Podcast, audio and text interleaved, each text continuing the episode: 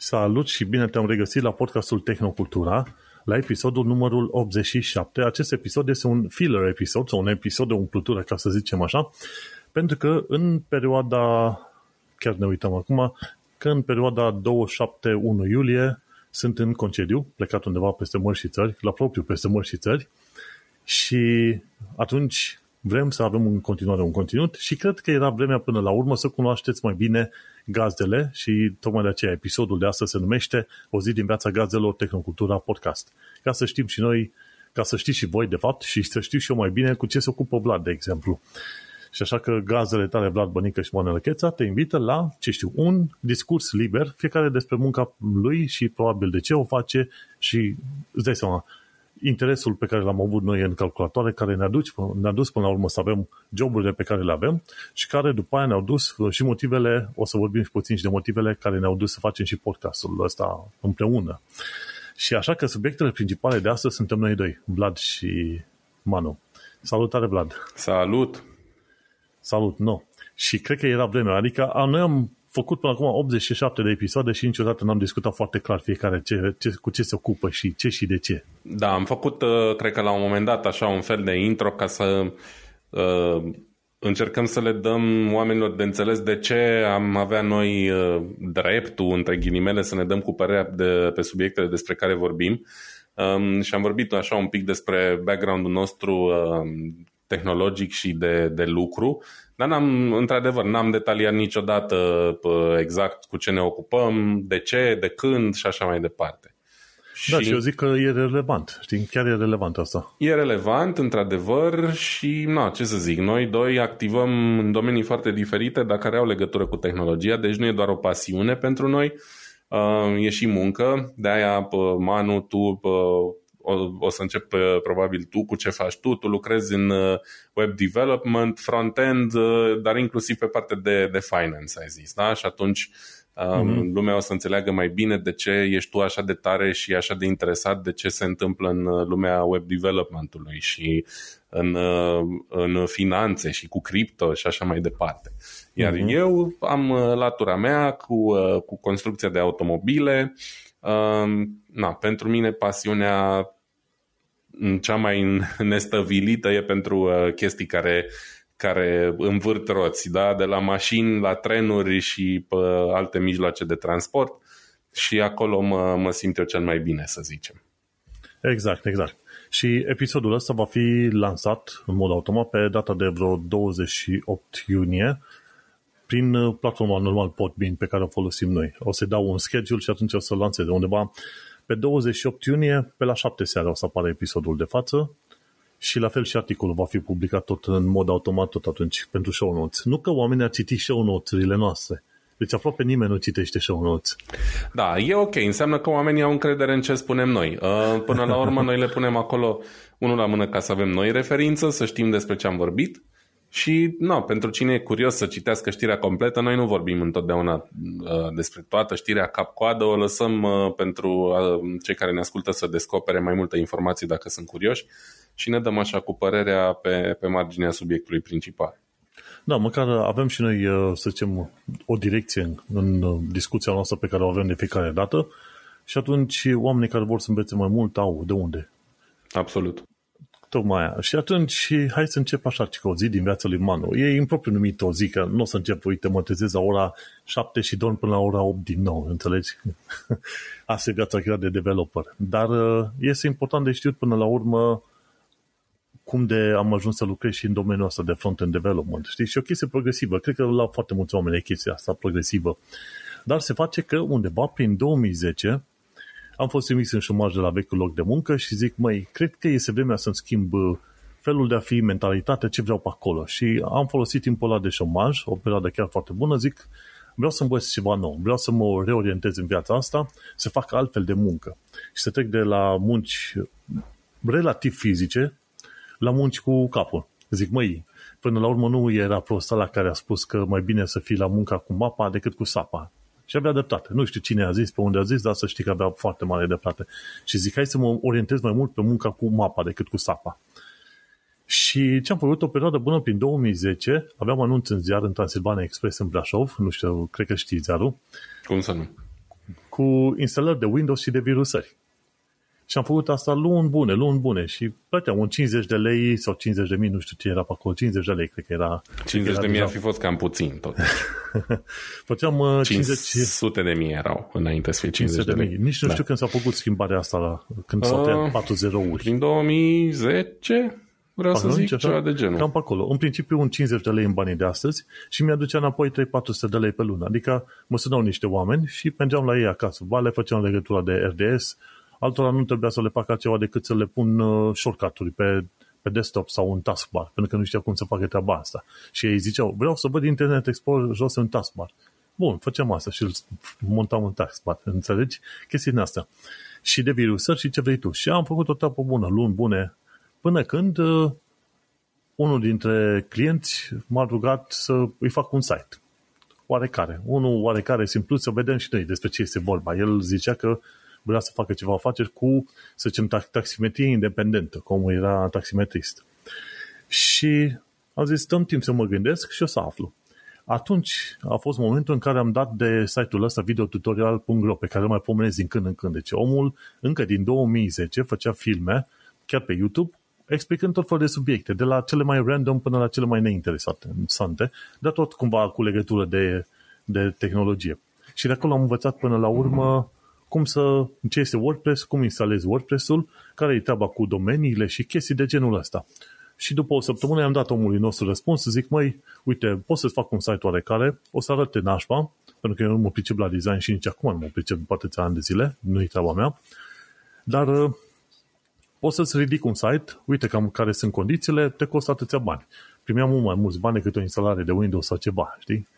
Și am fost de acord, i-am făcut toată treaba asta și atunci am zis, păi, dacă tot am intrat pe WordPress, hai să-mi fac și eu un blog al meu. Și mi-am făcut un blog, primul meu blog, se numește, manu, se numea manubv.wordpress.com. Nici nu știu dacă mai există în momentul de față, s-ar putea să mai existe, manubv.wordpress.com. Hai să-l căutăm. .wordpress.com Și bam, uite-mă, uite-mă că mai am, am uitat. E acolo. Uh, și acolo ultimul uh, articol sau e o singură pagină în care pomenesc faptul că eu mi-am uitat blogul pe obișnuit.eu. Într-o vreme aveam uh, pe obișnuit.eu. Și după aia de pe obișnuit.eu am mutat pe manuelcheța.ro și după aia de pe manuelcheța.ro pe .com unde sunt acum. Deci a trecut, a avut nu știu câte iterații blogul ăsta personal al meu. Și de, de pe atunci aveam tehnologie și optimism. Știi, o latură asta optimistă, pentru că atunci când am pornit blogul, vorbeam de chestiuni, zic, mă, mi-e foarte ușor să vorbesc de lucruri care mă enervează în viața asta, așa că o să vorbesc de chestiile care îmi plac. Știi? Și în modul ăsta refulam eu, înțelegi? Deci alții refulau înjurându-se cu alții pe internet, iar eu scriu chestiunile despre chestiunile care îmi plac, efectiv, înțelegi? Și efectiv îmi, îmi construiam eu pătățica mea faină la momentul respectiv. Și cu ocazia asta am învățat puțin și despre HTML și CSS. La un moment dat am intrat pe elance.com și făceam freelancing pentru oameni. În 2011, la un moment dat, era un client al meu care tot venea să fac site-uri din Canada și zice, noi vrea să facem un permanent, hai să facem o convenție, îți trimit 400 sau cât era vorba, cred că era vorba de vreo 600 de dolari canadieni, îți trimit 600 de dolari canadieni constant în fiecare lună și tu îmi faci câte site-uri poți să-mi faci în timpul ăsta, știi, 3-4 site-uri ce era. Nu era muncă extraordinar de grea, că într-o zi lucram 4 ore, în alta 10 și în a treia o oră. Și restul jucam jocuri video, ceva de genul ăsta, știi? Dar știi cum e, plăteau facturile, cum să zic așa. Și am făcut treaba asta o perioadă bună, undeva pe la vreun an, un an și jumătate, știi? Și după aia am trecut pe suport tehnic, când m-am angajat și suport tehnic pentru e-commerce. Asta până în 2015. Și din 2015 m-am mutat în UK și am trecut strict pe muncă de front-end development. Și am fost angajat aici în UK direct pe junior front-end development și oamenii mi-au spus, zice, știi mai mult de junior. Ia, ce vrei să zici? Vrei să mă întreb? Nu vrei. A, Așa. scuze, am, am crezut că continui. N-am vrut să te întrerup, îmi pare rău. Um, da, da, vreau să zic înainte să trecem prea departe că ai prins cumva era asta de aura a web development-ului, în, cel puțin în România, când exista posibilitatea să faci genul ăsta de ciubuc, să câștigi chiar bine, făcând chestii relativ simple pentru ziua de azi cel puțin, atunci poate nu erau atât de simple, dar uh, e o chestie care e, pe care e din ce în ce mai greu să o faci în ziua de azi, știi? Adică acum chiar trebuie să ai skill-uri avansate uh, dacă e să câștigi bani frumoși, adică pentru acum 12 ani, 10-12 ani, 600 de dolari pe lună era wow, adică nu, nu visa. Da, erau, erau, erau chestii faine. Acum uh, știi cum este, cel puțin trăind în UK 600 de dolari nu mi-ajung nici pe măsea, pentru că cheltuielile sunt mult mai mari. Nici în, nici în România nu mai, nu mai sunt ce erau acum 10 ani, știi? Uh-huh. Nu vreau să, uh, să vorbesc doar despre o bulă, fiindcă sunt în continuare oameni amărâți care câștigă sub pragul ăsta, dar chiar uh-huh. și așa, știi? Uh, e, acum 10 ani însemnă mulți bani. Dar să știi o chestie, deci eu lucram de acasă înainte ca munca de acasă să fie cel puțin foarte mainstream. Ai văzut Asta cu COVID cu atât mai cele. mișto, da. Înțelegi? Era, era, era o perioadă interesantă, dar până la urmă m-am băgat să lucrez ca suport tehnic, pentru că mă gândeam la viitor. Zic, băi, ok, eu primesc banii ăștia prin e dar eu primesc la negru. Nu am cum să justific și nu există o metodă prin care prin ANAF să-mi plătesc taxe la stat sau ceva, atât de înapoiați eram. Și atunci zic, ok, hai că termin treburile astea cu Elands, mă angajez că a apărut oportunitatea asta și m-am angajat ca suport tehnic. Interesant lucru pe bani mai puțin decât făceam uh, lucrând acasă, înțelegi? Mm-hmm. Dar am zis, băi, vreau să strâng niște bani de pensie, că mă gândesc la viitor, cine știu, ajunge bătrân și nu avea ani de pensie, ce mă fac după aia, știi? Și așa am ajuns de am lucrat suport tehnic pentru o firmă de outsourcing din Brașov, dar lucram pentru americane, pentru o firmă de e-commerce numită BigCommerce, care și acum mi se pare că mai există. Și da, a fost, a fost un curs interesant al vieții. Într-un fel pot să spun că din 2010 încoace am făcut ceea ce chiar mi-a plăcut. Mm-hmm. Și în timpii și în termenii mei, ca să zic așa. Și aici, în, în UK, m-am axat 100% pe front-end development, adică HTML, CSS și JavaScript. Și, bineînțeles, tool care vin vin la pachet cu toată, cu toată afacerea asta, că de atunci încoace am lucrat în tot felul de tehnologii, în tot felul de situații, componente, ce vrei tu pe acolo, înțelegi? Dar uh, mie mi-au plăcut calculatoarele cam din totdeauna, știi? Și când am jucat, când în, nou, în 97, deși jucasem jocuri pe, cal, pe televizor, dar nu m-au fascinat enorm. Ei, în 97, când am pus mâna pe un calculator și am jucat jocul Prince, ăla făcut în 89, am zis, eu vreau asta. Asta, din asta o să câștig bani. Deci așa a fost uh, ideea mea. Am făcut liceul în Mate Info în uh, Sfântul Gheorghe în Cobasna și după aia Nexam. După aia m-a, m-a, m-a lovit viața în viața și am fost deviat. Deci din 2003 de când am terminat liceu până în 2010 am făcut tot altceva random. Așa cum, cum am apucat. Și abia din 2010 am revenit la pasiunea și domeniul meu de calculatoare. Asta nu înseamnă că pe parcurs am ignorat. Nu ți-am zis, ai văzut că în 2010 m-am băiat pe chestiuni de suport tehnic de acasă, adică mă duceam la oameni să instalez Windows-ul. Și era uh-huh. o mhm. perioadă în care, când erai uh, virusat, se putea, se putea bloca virusul respectiv sau adware-ul ăla, ceva de genul, pentru că a fost la un client și a apărut o reclamă din aia, zice, ok, te raportăm la FBI și la poliția română pentru că te băga pe site-uri alea de șuchiate, știi? Clasic, și un clasic. Da, exact, dar omul era pregătit să trimită vreo cât, o, vreo 200 de dolari mă, și nu era bani puțin pe, pe vremea aia. Strămoșul ransomware-ului. exact. Și i-am zis, ia stai, ia stai că executăm noi ransomware-ul ăsta. Nu, nu era termenul ăsta pe atunci. Zic, mm-hmm. las că îți execut eu virusul ăsta. Și ce am făcut? Am ținut apăsat pe contul al delete de multe, mult, timp de probabil 30, 40, 50 de secunde și s-au deschis multe task manager-uri, știi? S-au deschis, cred că vreo 100 spre 200. Și ce făcea programul ăsta, tot închidea task managerul, înțelegi unul după altul. Dar tot încercând să închide, le închidea pe alea mai vechi și până să ajungă la la mai nou, a reușit să detecteze care era programul, că se vede că nu era foarte sofisticat pe la vremea aia, știi? Am detectat programul, i-am dat click dreapta în task, știi? Și l-am mm-hmm. închis. Zic, gata, omul, te-am uh, rezolvat, dar gândește-te, avem virusul ăsta, nu știu exact cum o să scăpăm. Nu erau tool pe atunci gen malware bytes cum e acum. Și zic, uh, ce va trebui să facem, îți formatăm hardul și îți reinstalăm Windows-ul. Și era omul atât de fericit, trămura totul, zicea, băi, acum ajungeam la poliție și cine știe. Zic, nu, ăia te păcăleau. Și au fost oameni, că discutam și cu omul atunci, au fost oameni care s-au sinucis pe chestii de astea, știi? Chiar și el au zise. Da.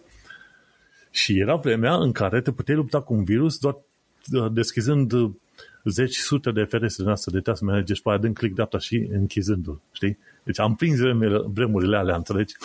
Da. Și acum nu mai așa. Acum când ești virusat, îți trebuie tehnică și îți trebuie tool Tehnică militară.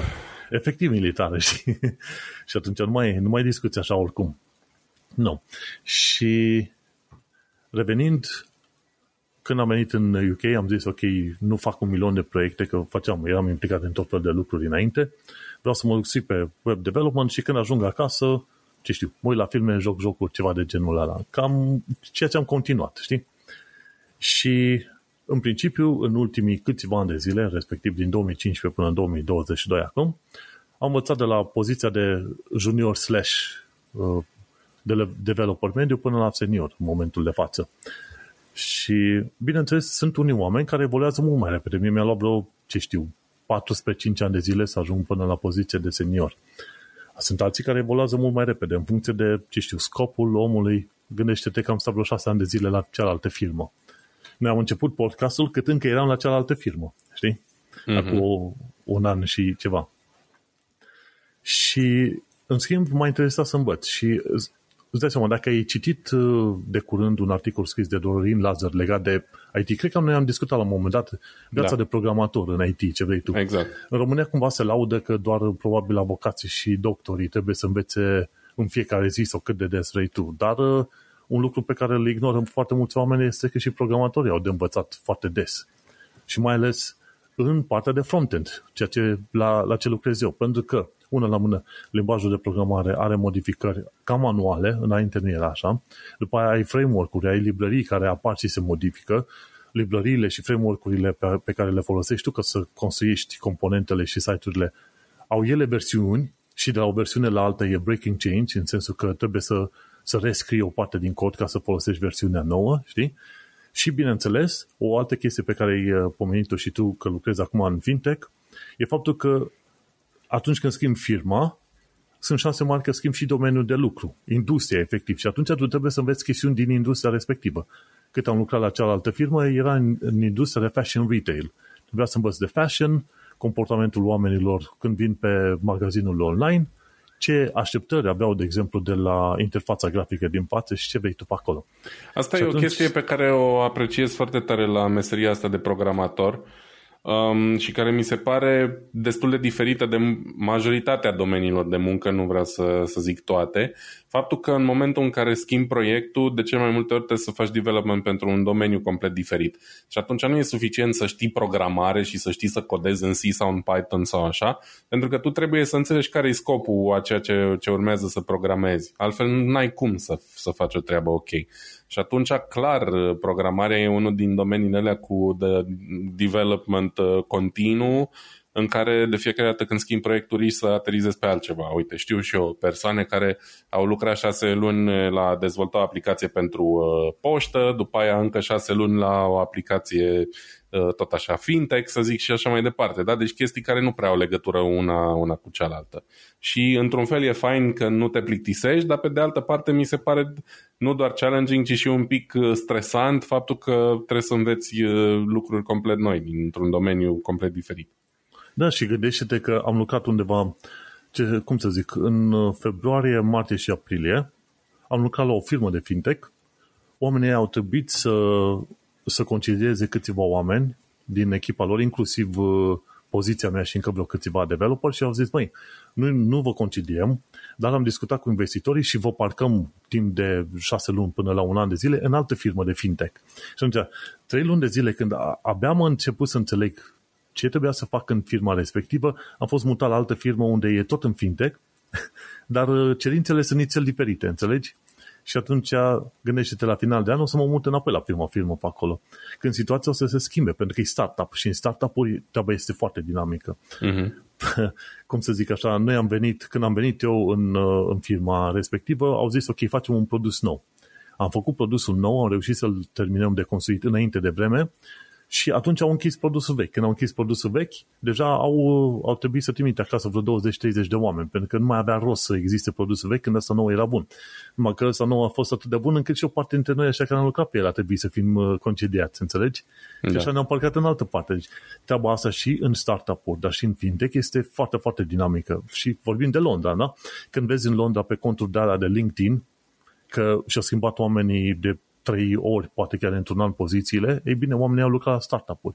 Și ce toată lumea înțelege când e vorba de startup, sunt șanse mari că tu ai intrat în startup și startup a murit la două săptămâni când ai angajat. Înțelegi? Da. e, e foarte, deci, unul la mână ai faptul că limbajul de programare ți se tot schimbă, framework-urile se schimbă la rândul lor, se schimbă domeniul în care lucru, lucri și dacă vrei să te duci pe, pe mediul de startup, sunt șanse mari ca tu să trebuiască să-ți găsești loc de muncă aproape imediat, înțelegi? Mm-hmm. De pe o mhm. săptămână, de pe o lună pe alta, ceva de genul ăsta foarte...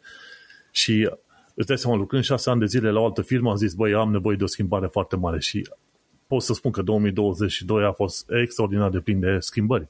De exemplu, la cealaltă firmă de fintech, lucram în React și TypeScript ca tehnologii. Și o să explic puțin, acum depinde cât de mult vrei să explic.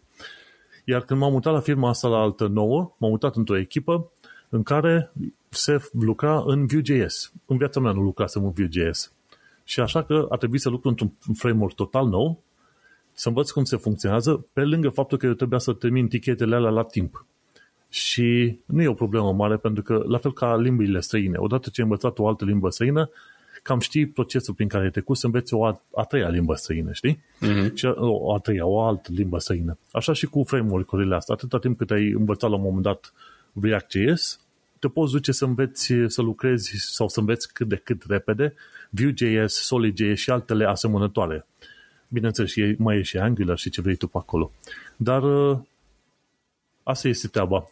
M-am mutat într-o firmă nouă, m-am parcat, nu știam absolut nimic de noul framework, l-am învățat, am făcut treaba și acum chiar mi-am mulțumit la un moment dat în, în public pe acolo, zis, bă, foarte fain, uite, ai terminat uh, nu știu ce proiect pe aici și mergem pe mai departe. E posibil ca peste câteva luni de zile, când trimis, sunt trimis înapoi la firma originală, să lucrăm din nou în React sau TypeScript și TypeScript, ori poate într-o tehnologie total nouă. Și le-am spus în principiu, mă băieți, atâta timp cât e vorba de tehnologii de front-end, nu mă interesează în ce da să lucru lucrez în HTML, CSS și Vanilla JavaScript. Eu, de fapt, pe astea trei le prefer. Astea sunt prima mea mare iubire. Dar dacă nu se poate așa, nu e nimic. Lucrăm în React.js, lucrăm în Vue, lucrăm în Solid, Angular, tot ce vreți voi. Pe, știi cum e când, când mă mai întreabă ăștia la muncă ce ai lucrat, în toate JS-urile alea pe care le citești pe LinkedIn, așa le zic, în toate JS-urile alea. știi? Uh-huh. Și că le meți. Odată ce ai învățat unul, cumva cât de cât înțelegi procesul pentru altele, știi, și e tooling. Și cum arată o zi de, uite, e o, e o introducere extraordinar de lungă, dar sper că îi ajută pe oameni. Măi, e interesant, adică, nu. Știi cum e? Și de-aia zic, de mulți ani de zile am fost pasionat de calculatoare și sunt în poziția privilegiată, și o spun cu, cu toată înțelegerea termenului, sunt în poziția aia în care lucrez într-un domeniu care îmi place și sunt plătit pentru ceea ce îmi place, înțelegi? și e un lucru rar. Și gândește-te, faptul că lucrezi și în startup și în fintech, asta înseamnă că mi oferă un anumit confort financiar, un anumit confort financiar. Și, într-adevăr, pe poziție de senior, cu mai bine, știi? Când le adun pe toate astea, într-adevăr, poți să ai o viață relativ confortabilă. Uh-huh. Dar asta înseamnă că și tu, la rândul tău, trebuie să fii confortabil cu schimbări, poate chiar de la o săptămână la alta. La un moment dat, și CEO-ul de la cealaltă firmă de fintech își era scuze că, uite, că suntem în situația în care va trebui să mă mute la altă firmă dacă nu, dacă nu cumva să mă dea apară. Și am zis, nu-ți fă griji. Odată ce am ales să merg pe startup-uri, eu mă aștept ca de la o zi la alta să se schimbe, să fie totul volatil. Eu creierul meu deja mi l-am setat pe chestia asta, știi? Și era surprins, wow. Zic, nu, știi cum e. Și adevărul e că ce am descoperit aici și asta înseamnă ce descoperi în sănătate, știi? Când vezi că oamenii au schimbat foarte mult locurile de muncă pe LinkedIn, asta nu înseamnă că erau nestatornici sau că oamenii erau vlaști, că nu se înțelegeau cu firmele în care erau. Nu. Ce trebuie să înțelegi în toată chestia e că oamenii așa au înțeles când trebuie să sară și să pivoteze. Și asta aduce cu sine un risc. Dar adevărul e că un lucru pe care îl beți în sănătate, cu cât riști mai mult, cu atât ai și câștigurile mai mari. Riscul mare este să te duci să lucri în startup-uri. Riscul mare este, bineînțeles, să schimbi joburile destul de des dintr-o parte în alta. Dar câștigurile sunt și alea pe măsură. Dar nu e pentru oricine, înțelegi? Sunt unii oameni care ar vrea ceva călduț, liniștit, sunt de treabă, îți fac tot ce ai tu, tot ce le dai tu, dar pe, pe aia să nu miști din locul ăla. Și uh-huh. pentru aia sunt multe joburi faine, dar nu, nu știu dacă neapărat programarea ar fi pentru ei potrivit. Înțelegi? Da. Ar trebui să-l aducem într-o zi și pe Dorin Lazar, să vedem și pe el cum îl mută. Că chiar dacă nu schimb firme, în aceeași firmă, tu fie poți să fii mutat între diferite echipe, de exemplu o echipă de checkout care se ocupă cu plățile, o, o echipă se poate ocupa cu partea de, uh, să zicem, social engagement, să-ți arate un carusel cu tot felul de tâmpenii de alea. Deci chiar și în aceeași firmă poți să fii mutat pe la diverse echipe, ori dacă firma ta face outsourcing sau contracting pentru străinătate, tu lucri de la un proiect la altul, te trimite pe diverse proiecte și înveți. Și este un domeniu în care trebuie să fii un om bucuros și, și interesat să învețe lucruri noi. De-aia m-a interesat și pe mine. Și lucrând în, în fintech, în, într-una dintre firme este cu open banking, într-o altă firmă este cu posibilitatea de a downloada, zic eu, sau streaming, să-ți iei o parte din salariu înainte de finalul de lună. Uh-huh. Și o chestie care începe să prindă acum pe UK, SUA și Spania, ceva de genul ăsta, în Europa de vest. E o chestie puțin cam nouă. Adică, îți dai seama, te angajezi la o firmă, îți dau o aplicație și spune, ok, din salariul lucrat de tine, îți dau voie să, să descarci oricât după perioada lucrată, oricât până la un anumit procentaj din salariu. Și atunci, să zicem, la trei săptămâni de zile, când uh, deja oamenii au nevoie să se împrumute, știi că e săptămâna aia de dinainte de salariu, se întâmplă des, am fost pe acolo, ce se întâmplă? Cu o săptămână înainte de salariu îți permit să downloadezi o parte din salariul respectiv, să-l descarci tu, sau streaming, cum îi zic ei, și îți plătești anumite facturi așa urgente, chiar de final de, de lună. Și după la final de lună primești restul de salariu, înțelegi? Mm-hmm. Și atunci aia înseamnă o piață. Cealaltă piață cu open banking e total diferită, știi? Și îți permite să faci plata de salarii fără să trebuiască să ai un contabil, să trebuiască să introducă manual detaliile alea în, în platforma aia de, de banking și de plata de salarii, știi? Și în fiecare domeniu înveți chestii noi nouțe.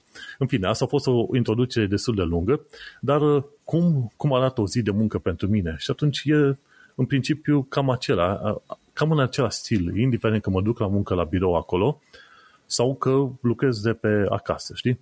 Avem laptopul de serviciu și putem lucra de oriunde vrem noi până la urmă. În principiu, atâta timp cât este în UK, pot să lucrez de oriunde vreau eu pot să lucrez de la, dintr-un bar, dintr-un pub, nu contează, pe ei nu interesează așa de mult unde sunt eu, unde lucrez, deși, în mod normal, ai acasă și biroul obișnuit. Și în ceea ce lucrez eu, este în Vue.js, asta înseamnă că este pe partea de frontend. Și în, al, în anumite zile mi se cere, ok, avem nevoie să schimbăm uh, textul în paginile XYZ. Nu neapărat textul, ci anumite chestiuni, gen uh, stilurile, culoarea, fonturile și alea. Ai o chestie foarte simplă zici, ok, astăzi o să, o să fie o, o zi destul de relaxantă, nu trebuie să gândesc mult, am niște chestiuni de modificat în site care nu cer multă muncă. În alte zile, ți se cere să creezi un component total nou, cum am făcut uh, de curând, în care să îl numești un fel de attention box sau alert box pe care îl pui deasupra conținutului unei pagini. Și creezi componentul respectiv și atunci le permiți altor developeri doar să copieze, să, să folosească componentul cu ceva text înăuntru și are o tonă de funcționalități pe lângă, înțelegi?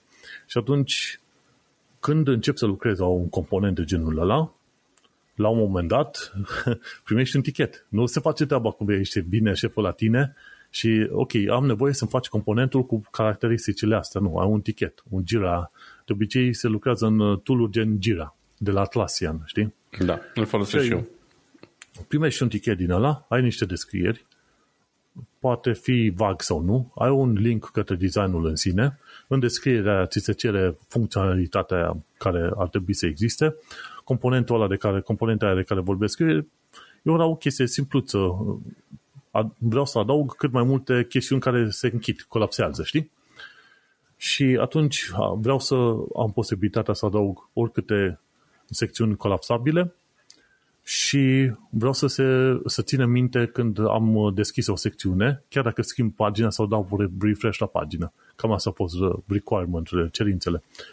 Am verificat designul, am vorbit cu șeful de proiect și atunci am, am stabilit un termen de lucru, m-am pus și am lucrat și fac uh, treaba aia. Și atunci cam, cam asta începe, să zicem că facem ceva nou, nou, uite, în momentul ăsta. Deci um, nu, nu face parte din procesul de creație, adică tu nu decizi design, culori și nebunii din astea, doar implementezi uh, mișcările, funcționalitatea, da? cum să funcționeze, cum să colapseze ferestrele sau... Mm-hmm. Da? Dar culori și design, de aia se ocupă altcineva, bănuiesc, nu? Da, în principiu se ocupă altcineva. În noua echipă în care lucrăm noi se face ceva, un fel de design by committee, în sensul că hai să discutăm tot, să vedem cum facem o, o, o interfață cât mai mișto. Nu sunt tocmai de acord cu design by committee, prefer mai mult uh, experții să facă treaba lor, dar uh, știi cum e, te adaptezi la firmă, la, la firma și echipa la care te duci. Uh-huh. Și în principiu, da, ca, de, ca developer, ideal ar fi să fii informat din timp, adică să ți se ceară părerea. Măi, uite, vrem să facem următoarea chestie. Și ne-am gândit că aia, chestia aia ar trebui să facă așa. Deci cu regiunile colapsabile, noi am vrea la un moment dat să scoate sunetul ăla, să prezinte nu știu ce dag de animații și toate cele. Și atunci te chemă și pe tine și discută și cu tine. Băi, crezi că e fezabilă treaba asta? Și spui, măi, tot ce vreți voi e posibil. Numai că gândiți-vă la timp. Voi aveți nevoie de componenta asta în două zile, iar ce vreți voi să faceți acolo o să dureze trei săptămâni. Alegeți ce vreți. Și atunci ăștia, product managerii, având informația asta de la mine, știu, ok, hai că ne, ne rezumăm exact la chestiunile de bază, ca să ne asigurăm că tu până la urmă scoți la, la final toată chestia asta. Și fiind developer senior, eu nu am nevoie de foarte multe detalii tehnice sau ceva. Eu le spun, ok, bă, ce vrei? Ce vrei să aveți? Și îmi dau, uite, noi cam vrem să arate așa și să se comporte așa. Bun, asta sunt high-level talks, detalii la nivel așa înalt, după aia mă duc eu și construiesc codul și totul și după ce termin de construit, atunci pot să cer uh, colegilor să facă un review de cod. Înțelegi că nu merge chiar oricum. în vremurile de demult, 2015-2010, scrii tu o, fun- o funcție, un cod de JavaScript și pe aia urcai prin FTP pe server și gata. Rezolvai bug sau adăugai o funcționalitate în felul ăsta și gata poveste, înțelegi? Acum procesele ce sunt ceva mai bine stabilite, știi? După ce ai stabilit cu ei ce vrei să faci, începi să lucri. Și ca să lucri, partea de scris de cod e chiar ultima parte, sincer prima parte mai importantă e să înțelegi ce ai de construit acolo, să iei designul și să-l verifici efectiv, linie cu linie, punct cu punct, tot ce zice în designul ăla, să discuți cu designerul, să înțelegi ce a, ce a vrut să facă designul acolo, că poate anumite chestiuni legate de funcționalitate nu au sens, nu fac sens. Arată fain pe design, dar ca interacțiune e total bonkers, e iurea. Și atunci discuți cu omul ăla și după ce ai toate detaliile astea pregătite, te duci frumușel și te uiți în codebase, în ce e pe acolo și zici, ok, te hotărăști la un approach, la o, la o metodă prin care construiești, știi? Și zici, ok, o să fac un, uh, un fișier nou pentru componenta asta, pentru că componenta sau componentă, vezi că nu mai știu nici genurile cum trebuie. Componenta, componenta asta, da. componenta asta este mai uh, este total diferită față de ce avem noi. Nu, atunci o să fie construiesc un fișier nou fac referință la acest fișier când vreau să folosesc componenta asta în codul meu nou și atunci hai să lucrăm la funcționalitate. Și durează. Poate să dureze câteva ore, o zi, două, trei, cinci, o săptămână până reușești să duci final, funcționalitatea aia la final. Și, și o să descoperi că ai nevoie destul de des de pauze. Că zici, măi, de, dar de ce programatorul ăsta nu se pune să scrie coding 8 ore? Păi, programatorul care lucrează coding 8 ore înseamnă că nu are timp suficient să și gândească ceea ce scrie sau să înțeleagă ceea ce are de făcut pe acolo, înțelegi? Partea de coding, de, de cele mai multe ori zic că partea de coding vine chiar la final sau chiar aproape de final, când e vorba în munca ta de developer. Poate să dureze mai mult sau mai puțin, dar asta e, știi? Deci, uh, dacă din afară s-ar crede că programatorul scrie întotdeauna numai linii de cod, deci scoate linii de cod până sângerează monitorul, e o greșeală, nu. Sunt uh, într-un fel ai putea spune că mai mult timp îl petreci stând cu mâinile în sân la propriu, gândindu-te la un approach, la o soluție, decât să scrii liniile alea de cod, înțelegi? și atunci... De aici vorba cu pauzele lungi și dese. Da, pauzele lungi și dese, dar trebuie să fii la lucra cu mapa, nu cu sapa. Ok? Deci da. noi suntem la luncă, munca cu mapa și tu și eu. Și atunci îți iei pauze de, de cafea, de ce vrei tu, te plimbi frumușel până la pubul de, de la etaj, la firma nouă unde suntem, au etajul, ultimul etaj de sus, la firmă, e un pub, e pubul firmei. Te duci și bei acolo cât vrei. Bine, în principiu nu în timpul muncii, ci după muncă, știi? Depinde. În principiu. în principiu, așa, știi? E și un roof garden, o grădină chiar pe, pe acoperiș, foarte mișto. Și atunci te mai duci acolo pe un roof garden cu o cafea în mână și te mai gândești, ok, vreau să fac un array, vreau să fac un vector, vreau să fac o funcționalitate și o funcție în felul ăsta. Și cam asta e. În toată ziua ce vei face, vei, vei gândi puțin o soluție, vei scrie un cod, două, trei variante de cod să vezi cum, cum îți merge, după aia la final de zi zici, ok, cam am terminat partea asta, îmi convine. Când faci modificări din asta, le trimiți către GitHub. Majoritatea, nu cred că sunt firme care fac coding acum să nu folosească GitHub sau o versiune de, de versioning, code versioning, știi, să salveze, să zicem, codul tău pe un server undeva, știi? Codul sursă, vreau să zic. Uh-huh. Cei mai mulți folosesc GitHub, dar sunt alții care folosesc GitLab, mai e de la Atlassian, nu mai știu ce e Bucket, nu mai știu ce alte chestiuni pe acolo de la Atlassian, aia cu, cu Gira. Cu gira știi? Deci sunt mai multe softuri, dar în principiu e versioning, versionarea codului. Și atunci, la fiecare modificare e suficient de importantă, trimiți schimbările tale pe, în codul sursă principal, dar pe o ramură separată a codului, înțelegi?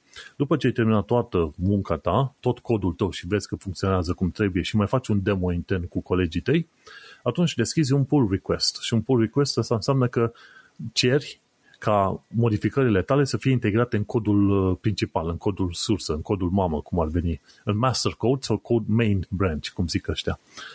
Și atunci alți developeri se uită pe codul tău, ce ai scris. Și atunci încep să își dea cu părerea. Băi, nu-mi place approach tău, aici cred că trebuia să schimbi anumite valori și se trece printr-un proces de evaluare. De aia se numește peer review evaluarea din partea colegilor. Uh-huh. Și după ce colegii respectiv au evaluat codul tău și li s-a părut că este fine, își dau o probă, dau un checkmark. Dacă nu primești checkmark-ul ăla, nu poți să baci codul tău în codul sursă, deci munca ta nu este luată în considerare efectiv ca muncă finalizată, știi? Și după ce, în cele mai multe cazuri, trebuie minim doi oameni care îți aprobă codul. După ce codul tău e aprobat, poți să-l bagi în codul sursă și după ce l-ai băgat în codul, a fost integrat în codul sursă, atunci, uh, în mod automat, se lansează niște pagini ăștia de uh, publishing. Codul tău este lansat pentru producție pentru, pe site-ul deja folosit de către toată lumea. Sau în funcție de procese. În anumite situații, codul tău este trimis pe un fel de server care seamănă cu partea de producție, dar nu este live. Nu au uh, acces oamenii din afară la el, știi? Și atunci te duci pe ăla și vezi că ce s-a lansat este ok. Și după aia, de acolo încolo, cer să fie lansat pe public la publicul larg, înțelegi? în funcție de echipe și de, de sistemele de lucru. Și după ce ajungi la publicul larg, te duci și verifici din nou și acolo să te asiguri că funcționalitatea ta este exact așa cum te-ai așteptat. Și după aia, bineînțeles, mai verifică și alte echipe gen QA, acolo mai bine. În principiu, după ce ai trimis în uh, codul tău pe serverul de test, l-ai publicat acolo, vin, uh, vin uh, echipele de QA și de design să se uite și ele la rândul lor, să vadă dacă funcționalitatea este conform etichetului și dacă designul este conform etichetului, înțelegi? Și după ce ăia la rândul lor își dau opt abia atunci merge pe producția, pe publicul larg ca să vadă, știi? Deci e un proces foarte larg, așa că unul zice, uite ce prost e programatorul ăla care a făcut formularul ăsta pe site-ul de la, să zicem, Amazon. Dar uh, gândește-te, e un proces enorm. Efectiv, e un proces enorm în care au, sunt implicați de la, ce știu, 2-3 până la probabil chiar 10 oameni. De la primul uh, feature, feature ideation, cum se spune când îți vin ideile de feature, până când codul a fost lansat și publicat și verificat pe producte, înțelegi? Și am învățat de-a lungul timpului că Așa că front-end developer nu înveți numai să faci coding, înveți să lucrezi cu ceilalți oameni, înveți să apreciezi munca celorlalți și să lucri în echipă, nu merge, eu sunt cel mai tare coder de pe planetă, nu merge, trebuie să lucrezi cu ceilalți, știi? Și bineînțeles, înveți tool tot felul de tool înveți procese și asta e o parte din proces, adică cum luăm un feature și cum trecem pe la toate echipele ca să reușim să lansăm un feature pe un website undeva anume, înțelegi? Și înveți toate chestiile astea, de operaționale, logistică, infracțiune, infracțiune auzi, infrastructură, pardon. Freudian sleep. Freudian sleep, da.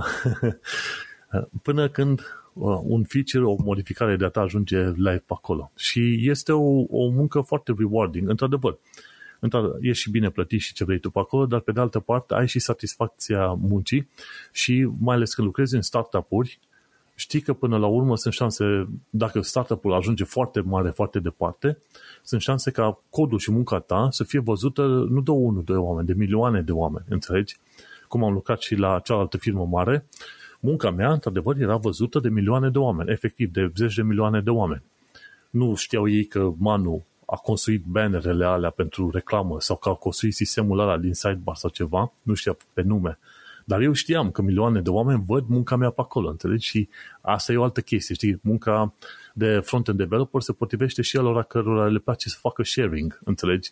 Adică eu am o soluție, îmi place să prezint soluția asta publicului larg și oamenii să vină să spună cum trebuie îmbunătățită, ce mișto la ea, ce rea la ea, o critică constructivă să mergem pe mai departe. Tocmai de aia ajung și la ideea de podcast, nu?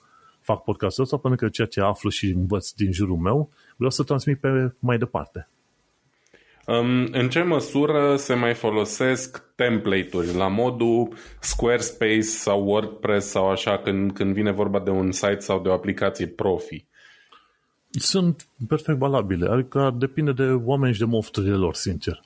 Pe bune. Deci dacă tu ai o firmă și nici nu ai buget de marketing, nici de sales, nici de nimic, este total ridicol să spui eu vreau să angajez un developer, îi dau lui 5-10 mii de dolari ca să-mi facă un, un template mai special da. pentru mine, pentru Squarespace sau ceva. Ce vreau eu să întreb e, uh, din experiența ta, în firmele în care tu ai lucrat, se, mai luc- se lucrează uh, cu template-uri. Există și parte din asta din, care face parte din development-ul unui site sau unei aplicații care se face cu template-ul la nivelul ăla sau totul e doar codare?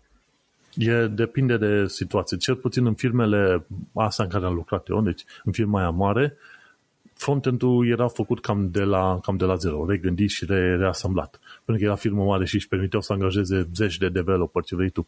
La, la startup, la fel, e, s-a mers pe React, dar cu, mi se pare că era cu și o versiune de Bootstrap în React. Înțelegi? Deci se folosește templating foarte mult, mai ales la startup-uri. La startup-uri tu ai nevoie să iei o idee, să o implementezi repede și să-i dai drumul, să-i dai viteză. Pentru că tu ai nevoie să prezinți un proof of concept cât mai urgent. Și atunci în cealaltă firmă, care facea cu Open Banking, a folosit uh, React.js, care este un framework de creare de componente, plus uh, Bootstrap, care e o variantă de templating prin care să reușești să construiești repede un website. Știi, să nu te gândești tu la, la clase CSS, la culori pe care să le folosești. Nu. Bootstrap-ul deja vine cu niște chestii predefinite și le folosești. Le arunci repede acolo, construiești un website chiar foarte fain cu chestiile alea predefinite și mergi pe mai departe. Și în principiu, într-adevăr, sunt niște grafici puțin mai diferite aici și acolo, dar în bună parte, aplicația, aplicația și site-ul respectiv sunt construite pe chestiuni predefinite, gen Bootstrap în echipa asta altă nouă la care lucrez de curând, unde lucru cu Vue.js, Vue.js, ghiși ce lucrează, tot cu Bootstrap. Este uh-huh. un, uh, este un uh, templating system sau o librărie în asta care este folosită și în, uh, în lumea de frontend normal, adică nu trebuie să fie React sau Vue.js. E Bootstrap și Bootstrap-ul ăla ce înseamnă? Poți să atașezi tu niște nume de clase la, la elementele tale în HTML și deja construiește designul în jurul lor, înțelegi? Uh-huh. Și Bootstrap are multe chestii deja predefinite. Și au făcut și pentru o variantă de React și au făcut și o variantă foarte bine pentru Vue.js, în care au și funcționalitate și design. Înțelegi? Deci, templating-ul merge. Acum, revenind la cealaltă chestie, firmele astea, startup-urile, nu vor folosi Squarespace sau alte chestii, pentru că vor să aibă propria lor soluție. Vor folosi, în schimb, niște template-uri, tot ceva templating system la, la rândul lor. Într-adevăr, nu chiar totul gândit de la, de la zero. Uh-huh. Template-urile alea de care zici tu, WordPress și Squarespace, au relevanță pentru firmele care nu își permit să aibă poate nici măcar un developer. Deci, un fel de mom and pop store, știi, unul sau e cineva care vrea să vândă, ce știu, face mileuri, înțelegi? Dar nu știe și n-are chef să se ocupe de website și atunci își deschide un cont la Squarespace, WordPress, ce vrei tu și merge pe mai departe. Deci astea au în continuare relevanță foarte mare pentru că ai nevoie și de un tool să intri pe online fără să trebuiască să plătești un developer, înțelegi? Da. Și cam aici ar trebui să ne oprim, că dacă e, vorbesc până mâine de partea mea. Dar în principiu, ce vreau să se înțeleagă este faptul că partea de coding este doar o parte destul de mică și restrânsă din tot ceea ce fac eu ca, ca developer, înțelegi? Uh-huh. Um, e în orice caz foarte interesant. Uh, motivul pentru care te-am întrebat chestiile astea e pentru că cumva în ziua de azi se, se face așa de așa un push puternic uh, pe reclamele la, la platforme de genul Squarespace și așa mai departe, încât uneori stai și te gândești, bă, care mai e rostul web developerilor? Că dacă e așa de simplu și de uh, ușor de, de făcut uh, tot procesul ăsta, înseamnă că fiecare companie ar putea să-și facă, folosind template-urile foarte simple, drag and drop, um, un site și să fie mulțumitor, știi? Evident că nu e chiar atât de simplu, că în momentul în care bași funcții proprii, uh, chestii mai complexe și așa mai departe, plus proprietate intelectuală, plus mai lucrezi și, de exemplu, în fintech cu informații financiare, nu poți să spui toată încrederea într-o platformă third party. Aia mm-hmm. e mhm. clar. Da, băi, exact, tocmai asta și ideea. Și în funcție de situații, în startup-ul unde eu am ales intenționat, când am plecat de la firma cealaltă, am ales intenționat uh, startup-ul de fintech. Și atunci fiecare startup de fintech se luptă să primească suficient de multă finanțare încât să-și permită developeri și angajează pe aia să facă chestiuni, într-adevăr, te folosești de niște framework-uri care există deja, dar uh, finalul trebuie să fie ceva cât de cât uh, personalizat, înțelegi? Da, și, clar. Și pe aia să merge. Și, în principiu, hai să zicem că domeniul meu este, nu este chiar așa de misterios. La tine mi se pare totuși, eu, eu am trecut că tu lucrezi ca ECC tester, dar nu știu dacă am scris bine. Um, nu, nici măcar nu știu ce înseamnă ECC tester. Uh, computer, computer de mașini, ceva de genul ăsta. Uh, ECU e, e ăla și oarecum e adevărat. Am făcut chestia asta în trecut, acum nu mai fac. Și acum cum e poziția ta? Deci ECU? Uh, eu momentan sunt uh, un fel de problem manager, să zicem, la, la jobul actual. Um, o să încep și eu așa foarte, cu o foarte scurtă uh, poveste despre unde am început eu și unde m-am format, între ghilimele. Mm-hmm. Eu nu sunt uh, informatician de meserie, n-am uh, studiat niciodată programare sau chestii de genul ăsta, nu, nu în școală, am făcut-o în timpul liber. Am fost pasionat de calculatoare din totdeauna și am început cam la fel ca tine, de la jocuri pe PC, nu știu dacă Prince of Persia a fost primul, am jucat și Prince of Persia categoric, îmi aduc aminte Supaplex, îmi aduc aminte Wacky Races, uh, jucat pe un ecran cu tub alb-negru, îmi aduc aminte um, The Lion King, cred, un joc tot așa de prin anii 90. E, uh, a, și mi-aduc aminte Dune 2. Ăla e unul din, așa, din, din jocurile pe care le țin minte cel mai bine. Um, bineînțeles că totul a început ca o joacă, dar din joaca aia mi-am dorit să aflu mai mult despre cum funcționează. Pentru că erau anii 90, aveam 7-8 ani și era pă, cea mai interesantă chestie pe care o puteai vedea și o puteai face la vremea respectivă. Um, din păcate, calculator nu mi-am permis decât destul de târziu, pe la jumătatea... Nu, de ziceam că, că tu jucai jocul pe televizor, nu? Da, am avut tot timpul console, dar de alea chinezești, deci n-am avut uh, PlayStation sau Nintendo sau așa, la alea mai aveam din când în când uh, câte un bănuț și mergeam la sările de jocuri să mă joc pe ăla acasă aveam Terminator și chestiile astea, știi, foarte standard, clone de uh, NES, de Nintendo și de Sega și așa mai departe. Um, da, ziceam, primul calculator mi l-am permis destul de târziu, ieri, cred că după clasa a 10 de liceu, uh, cu mari sacrificii, nu o să vorbesc despre asta acum, dar cu mari sacrificii mi-am, uh, mi-am luat un primul calculator și era un calculator slăbuț chiar și pentru perioada aia, dar atâta mi-am permis și era suficient cât să mă pot juca niște jocuri acolo și să, să mai fac chestii. N-aveam internet și cred că n-am avut internet probabil primii 2 sau 3 ani, pentru că nu exista, adică era dial-up și cam atât în perioada aia. Aveam un vecin care avea internet, avea dial-up și mai downloada câte o melodie, câte un MP3 peste noapte. Cam, uh, cam la asta se rezumă internetul. Da, ne aducem aminte că pe vremea când am avut și eu internet acasă a fost probabil prin 2006.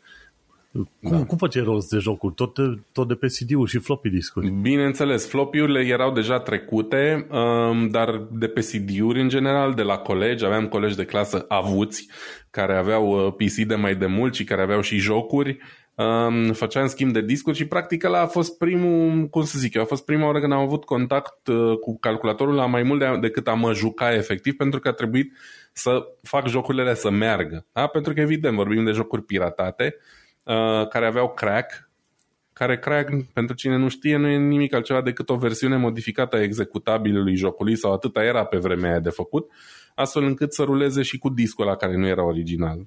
Făcea un bypass la, la protecția discului. Mm-hmm. Um, dar nu era ușor sau pentru cineva care nu a avut niciodată de a face cu așa ceva, era ceva complet uh, necunoscut. Și cumva asta a fost prima, prima mea intrare în lumea calculatorului și a face, alt, a face chestii cu calculatorul ăla, știi? Um, apoi, evident, am, am început să instalez singur Windows, să mă lupt, să mă confrunt cu virusuri um, și am devenit tot așa în cartier un fel de guru în calculatoare, ăla care instala Windows pentru toți, care îi scăpa de virus și așa mai departe. Uh, doar că eu am fost mai fraier, că eram și mai mic și am făcut toate lucrurile astea pe gratis. N-am făcut niciodată bani din așa ceva. Ba da, foarte târziu, aproape înainte să plec din România, m-am gândit eu așa să-mi deschid un startup pe OLX și am avut și câțiva clienți. Dar în mhm. România mm. e greu că toată lumea vrea moca, știi? Da, da, și cum e, cum e treaba. Mult timp am făcut și eu gratis pentru prieteni, că mă, mă chemau la ei acasă și fă, făceam. Și apoi uh, stăteam la o bere cu ei, mâncam la ea acolo. Deci, până la urmă, tot îmi ieșea ceva, o mâncare, o bere, o treabă da, de asta, eu, știi? eu de multe ori nici măcar atât, știi? Uh, dar și când uh, am dat anunț uh, și am încercat să fac bani cu chestia asta, majoritatea când le ziceam un preț care era oricum super decent pentru ce trebuia făcut și pentru totuși o oră, două de muncă, toată lumea era, a, nu e prea mult. Păi frate, du-te și fă-ți-le singur atunci. Pune mâna și învață, că și eu le-am învățat singur și fă dacă nu vrei să plătești. În fine. Um, am lucrat și eu, primul meu job a fost în, în call center la CGS în Brașov, um, mulți ani, am stat șase ani acolo, am trecut prin mai multe etape, am promovat uh, și după ce am promovat am, am rămas mai mult decât mi-aș fi dorit inițial. Eram în, uh, în perioada asta, încercam să termin facultatea, facultatea de silvicultură, care e un domeniu ingineresc, na, multă lume face mișto, are impresia că ești pădurar de acolo, dar de fapt e fix o, o facultate de inginerie unde sunt multe materii tehnice și se învață destul de multe chestii, dacă chiar vrei să înveți. Um, și na, n-am, am terminat-o până la urmă, dar n-am profesat niciodată, am făcut și un master în managementul calității. Am, în Brașov, cum să zic eu, silvicultura era o chestie pe care aș fi putut să o fac, dar nu mi-am mai dorit.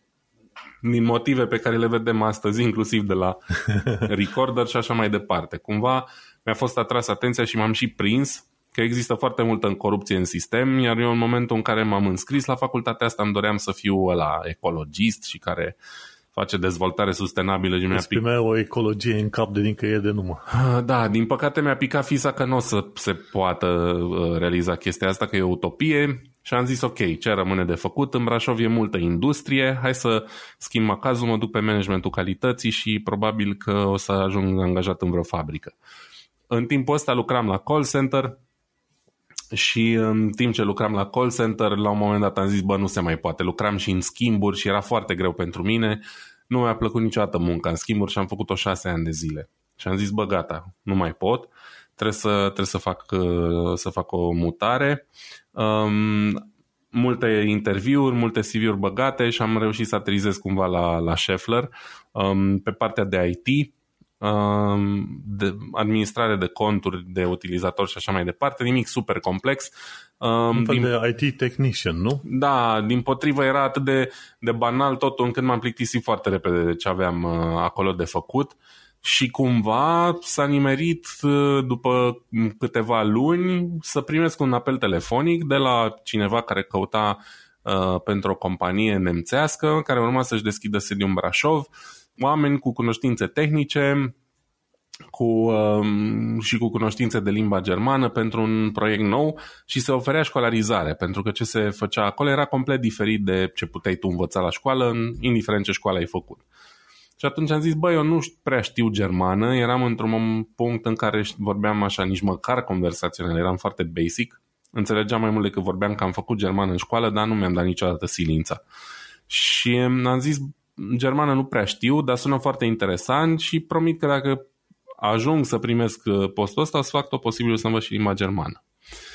Zis și făcut, am dat interviuri, m-au angajat și am, uh, am ajuns în Germania trei luni de zile la o școlarizare. Și practic aici a fost și primul meu contact cu industria auto efectiv, deși eu lucrasem la Schaeffler, care teoretic și e o ramură, dar mă rog, acolo nu făceam mare lucru. Da, Schaeffler mai mult pe ce erau? Pe Ei fac rulmenți, rulmenți dar fac rulmenți da. și pentru industria auto și nu numai rulmenți, au mai divers acum. În fine, um, am ajuns în Germania să lucrez, să, mă rog, să fac training la momentul respectiv pentru un proiect pentru BMW um, ceea ce pentru mine era deja de vis. Eu am fost pasionat uh, din totdeauna de mașini, nu la modul ăla absurd în care mi-aș fi dat uh, da, un rinichi ca să îmi cumpăr nu știu ce mașină, dar uh, un admirator al tehnologiei și mașinilor și al modelelor și așa mai departe. În fine, deci pentru mine să lucrez pentru BMW în orice fel de poziție era deja uh, incredibil, știi? Um, N-aș putea să explic ce făceam acolo. E, făcea cumva parte din lanțul logistic. E o chestie care se întâmplă destul de specific la BMW Ideea e că a fost o portiță foarte bună de intrare. Am învățat și germană, m-am întors în Brașov, um, după câteva luni am fost promovat și acolo, fiind, am fost chiar parte din primul val, din prima echipă. Um, firma există în continuare și acum face parte din grupul Capgemini. Um, și, mă rog, după aproape 2 ani de zile, tot așa, în căutare de ceva mai bun, de ceva mai interesant, mai nou, nu știu ce, uh, am primit uh, tot așa o, o invitație din, din partea unui amic, dacă nu vreau să încerc să dau un interviu la firma la care lucra el, tot o firmă care avea de-a, de face cu BMW, dar din altă perspectivă, uh, cea de analiză de, uh, de teste. Practic era și primul job unde urma să am titlul de inginer cu adevărat, știi? Aha. Și am zis, clar, de ce nu? E, sună super bine, nu știu ce. Analiză de teste ce anume? Că prima oară înțelesesem că tu trebuia să testezi computerele din mașină. O să explic.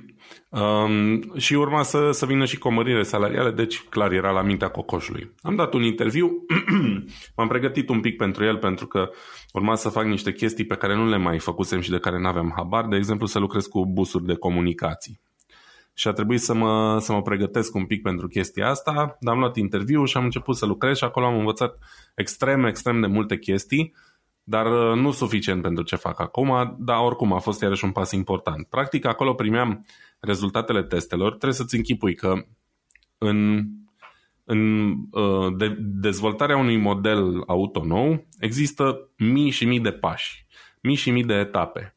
Și pentru a realiza toate etapele astea cu succes, mai ales în ziua de azi în care mașinile sunt practic niște computere da, cu roți, um, e nevoie de foarte multă testare ca să te asiguri că mașinile sunt safe, că softul se instalează corect, că funcționează um, cum trebuie aplicațiile și componentele și așa mai departe.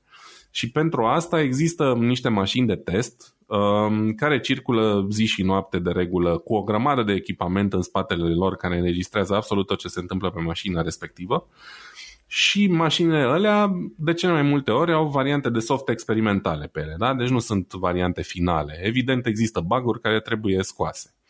Și rolul nostru acolo era să analizăm în momentul în care o mașină are o problemă, um, afișează un cod de eroare care se numește în industrie standard DTC, Diagnostic Trouble Code.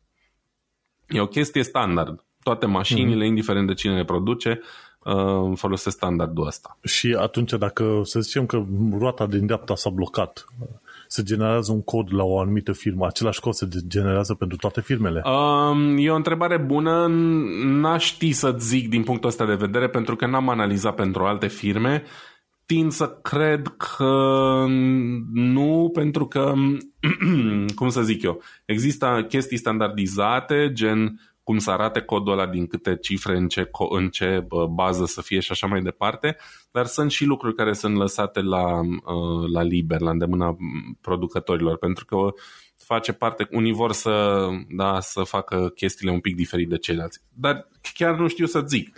Știi că de, de întreb, dacă standardizezi modul în care un cod de eroare ar trebui prezentat, atunci trebuie să standardizezi și ce mesaj transmite și din ce cauză e afișat. Cred că sunt coduri uh, de, de eroare standard alea care țin de sistemele de emisii, de exemplu, Um, dar uh, cred că sunt și chestii care țin de, de manufacturer. Uh-huh, dar eu uh-huh. partea asta am da. făcut-o doar pentru BMW și sincer nu știu cum arată la, la ceilalți, n-am putut niciodată să compar chestia asta. Um, începeam, primeam uh, logurile, primeam rapoartele și ni se spunea eroarea asta a dat pe mașină și noi trebuia să ne dăm seama dacă eroarea aia era îndreptățită sau nu. Adică vorbim de niște mașini de test. Da? Cel mai simplu exemplu, um, senzorul de ploaie e acoperit da? o eroare care venea super des. Și noi trebuie să ne dăm seama dacă e doar o eroare, adică senzorul de ploaie nu are nicio problemă, dar dă eroarea asta, caz în care trebuia rezolvată problema, sau dacă într-adevăr senzorul ăla de ploaie era acoperit. Da? Fie că plouă, fie că ninge, fie că mașina e în, în interior undeva și așa mai departe. Cu, cam cu asta ne ocupam la cel mai simplu nivel. Evident, existau și probleme mult mai complexe, um, dar acolo n-am stat foarte mult, am stat doar un an de zile și n-am apucat să văd toate, toate situațiile. Um, deci am stat doar un, un an de zile pentru că mi s-a pus partea să plec din, din România în, în perioada aia. Și atunci uh, am început să-mi caut de lucru în străinătate, um, împreună cu nevastă mea, care na, nu eram căsătoriți atunci, de nu contează, am început să ne căutăm și am zis, bă, joburile astea există și în Germania. De ce să mă chinui eu aici pe bani mult mai puțin când pot să încerc acolo și îmi plăcuse în Germania. Te la mama lor acolo. Da, și îmi plăcuse în Germania pentru că avusesem câteva luni de stat în, în Germania pe banii firmei la uh, training și a fost așa aproape ca în tabără și mi-am făcut o impresie bună și am zis ok, hai să încercăm să facem chestia asta. Zi și făcut, am aterizat în Germania uh, cu un job pe care mi l-am găsit acasă, unde n-a fost să fie, na, din motive, nu intru acum în detalii uh, foarte mari, și a trebuit să-mi caut după două săptămâni de, de Germania deja altceva de lucru. Am avut foarte mare noroc că mi-am găsit la, adică toată experiența asta din Brașov și faptul că am lucrat pentru niște companii nemțești de renume internațional în domeniul ăsta a contat și mi-am găsit un, un, uh, un loc de muncă pentru o companie care face tot așa outsourcing de ingineri. Um, apropo, pentru cine nu știe chestia asta, majoritatea inginerilor care lucrează la ALDE, BMW, Porsche, Volkswagen și așa mai departe, nu sunt angajații lor direct. Sunt angajați la niște companii de servicii care pur și simplu închiriază ingineri către companiile astea. Și așa am ajuns și eu la, la firma respectivă. Și Vezi, eu credeam că numai uh, outsourcing se face numai în lumea asta IT, da, A, nu, doamne ferește, se face peste tot. Am ajuns la compania asta unde urma să testez niște chestii, niște chestii pe care nu le-am mai testat până acum, dar tot așa, se oferea o mică școlarizare de două săptămâni și jobul urma să fie pentru Porsche. Dacă îmi ziceai cu 10 ani că o să, în 2020 eu o să lucrez pentru Porsche, chiar și ca măturător în curte, m-ar fi pufnit râsul. Ți-aș fi zis că n-are mm. cum. Da? Și uite, brusc m-am trezit peste noapte că urma să fac testare pentru Porsche și nu de la, de la mine, de la firmă sau mai știu eu de unde, ci chiar din centrul de dezvoltare Porsche, acolo unde își au originea toate modelele de vreo 40 de ani încoace. Prototipurile alea, nu? Da. Și uh, ce pot să zic? Am rămas fără cuvinte, știi? Nu venea să cred că se întâmplă chestia asta. Um, am avut parte de un training și la jobul respectiv ce am făcut, am făcut efectiv partea asta de testare pe diagnoza auto, da? Ce înseamnă asta? Mașinile sunt o serie de computere legate între ele pe busuri de comunicații, da? Uh, ce sunt alea busuri de comunicații? Busurile de comunicații sunt, de exemplu, USB, da? Universal Serial Bus. E un bus de comunicație dezvoltat pentru PC. Uh, în domeniul auto, cel mai simplu bus folosit în momentul de față e LIN, Local Interconnect Network îi zice, care a apărut pe undeva prin anii 70 sau început de anii 80. Pe urmă avem CAN, Controller Area Network, CAN FD, FD-ul ăla vine de la Flexible Data Rate, apoi ai FlexRay, care e o chestie special dezvoltată în principiu pentru chestii ce țin de siguranță auto, sisteme de siguranță, engine management și așa mai departe. Și mai nou, de vreo, nu știu, 5-6 ani încoace, ai Ethernet. Același Ethernet pe care l-ai acum, pe, prin care vorbim noi, da? dar cu o specificație aparte pentru, pentru domeniul auto. Deci busul ăsta e de fapt comunicare, un cablu sau fire de comunicare exact. de date, nu? Exact. Prin uh, liniile alea de comunicare, computerele astea comunică între ele. Trebuie să-ți închipui, da, iarăși, luăm cel mai simplu caz. Ai un computer de cutie de viteze și un senzor la roți care îți măsoară viteza roții. Și informația trebuie să, anunță de, să ajungă de la senzorul ăla la cutia de viteze, la computerul ei ca cutia de viteză să știe cu ce viteză merge, ca să știe când ar trebui să schimbe viteza, de exemplu. Da? E foarte simplist. Exprimat în realitate e mult mai complex de atât. Și asta fac busurile astea de comunicație. Ele transmit informația între computere și toate computerele astea sunt legate între ele în funcție de cum, de ce informații au nevoie să schimbe cu celelalte computere. Da? Și tocmai asta crește complexitatea. În general, odată la 4-5 ani se schimbă arhitectura și se schimbă complet modul în care uh, ECU-urile astea sunt legate între ele, care cu care, ce funcții au și așa mai departe. ECU de la ce vine? Uh, Engine Control Unit. unit. Aha, Engine, Engine Control, Control Unit. unit. Uh, multă Bă, lume... am jucat, am jucat jocul ăla, mă, uh, Need for Speed și zicea Improve ECU. De fapt, Engine Control Unit nu mai e doar Engine Control Unit, e Electronic Control Unit mai nou, da? Pentru că cândva uh, unul din foarte puținele, una din foarte puține unități de control prin anii 70, când a început chestia asta, erau alea pentru motor. Între timp se numește Electronic Control Unit pentru că vorbim de peste 100 pe întreaga mașină. De la calculator de motor, cutie de viteze, alimentare, încărcare, da? că acum avem și mașini electrice, uh, calculatoarele din uși, care controlează de la lumina ambientală la uh, uh, butoanele care deschid și închid geamurile și încuietoare și așa mai departe. Da? Deci foarte multe. E, ce trebuia eu să fac pentru Porsche? Aveam un, un uh, test stand, da? un banc de lucru pentru un anumit model care încă e în dezvoltare și urmează să iasă la anul sau peste 2 ani. E vorba de viitoarea generație de Porsche Macan, care va fi și uh, vehicul electric. Și pe, uh, pe bancul ăla de probă noi primim toate computerele astea și trebuia să ne asigurăm că partea de diagnoză funcționează pe ea. Ce înseamnă asta?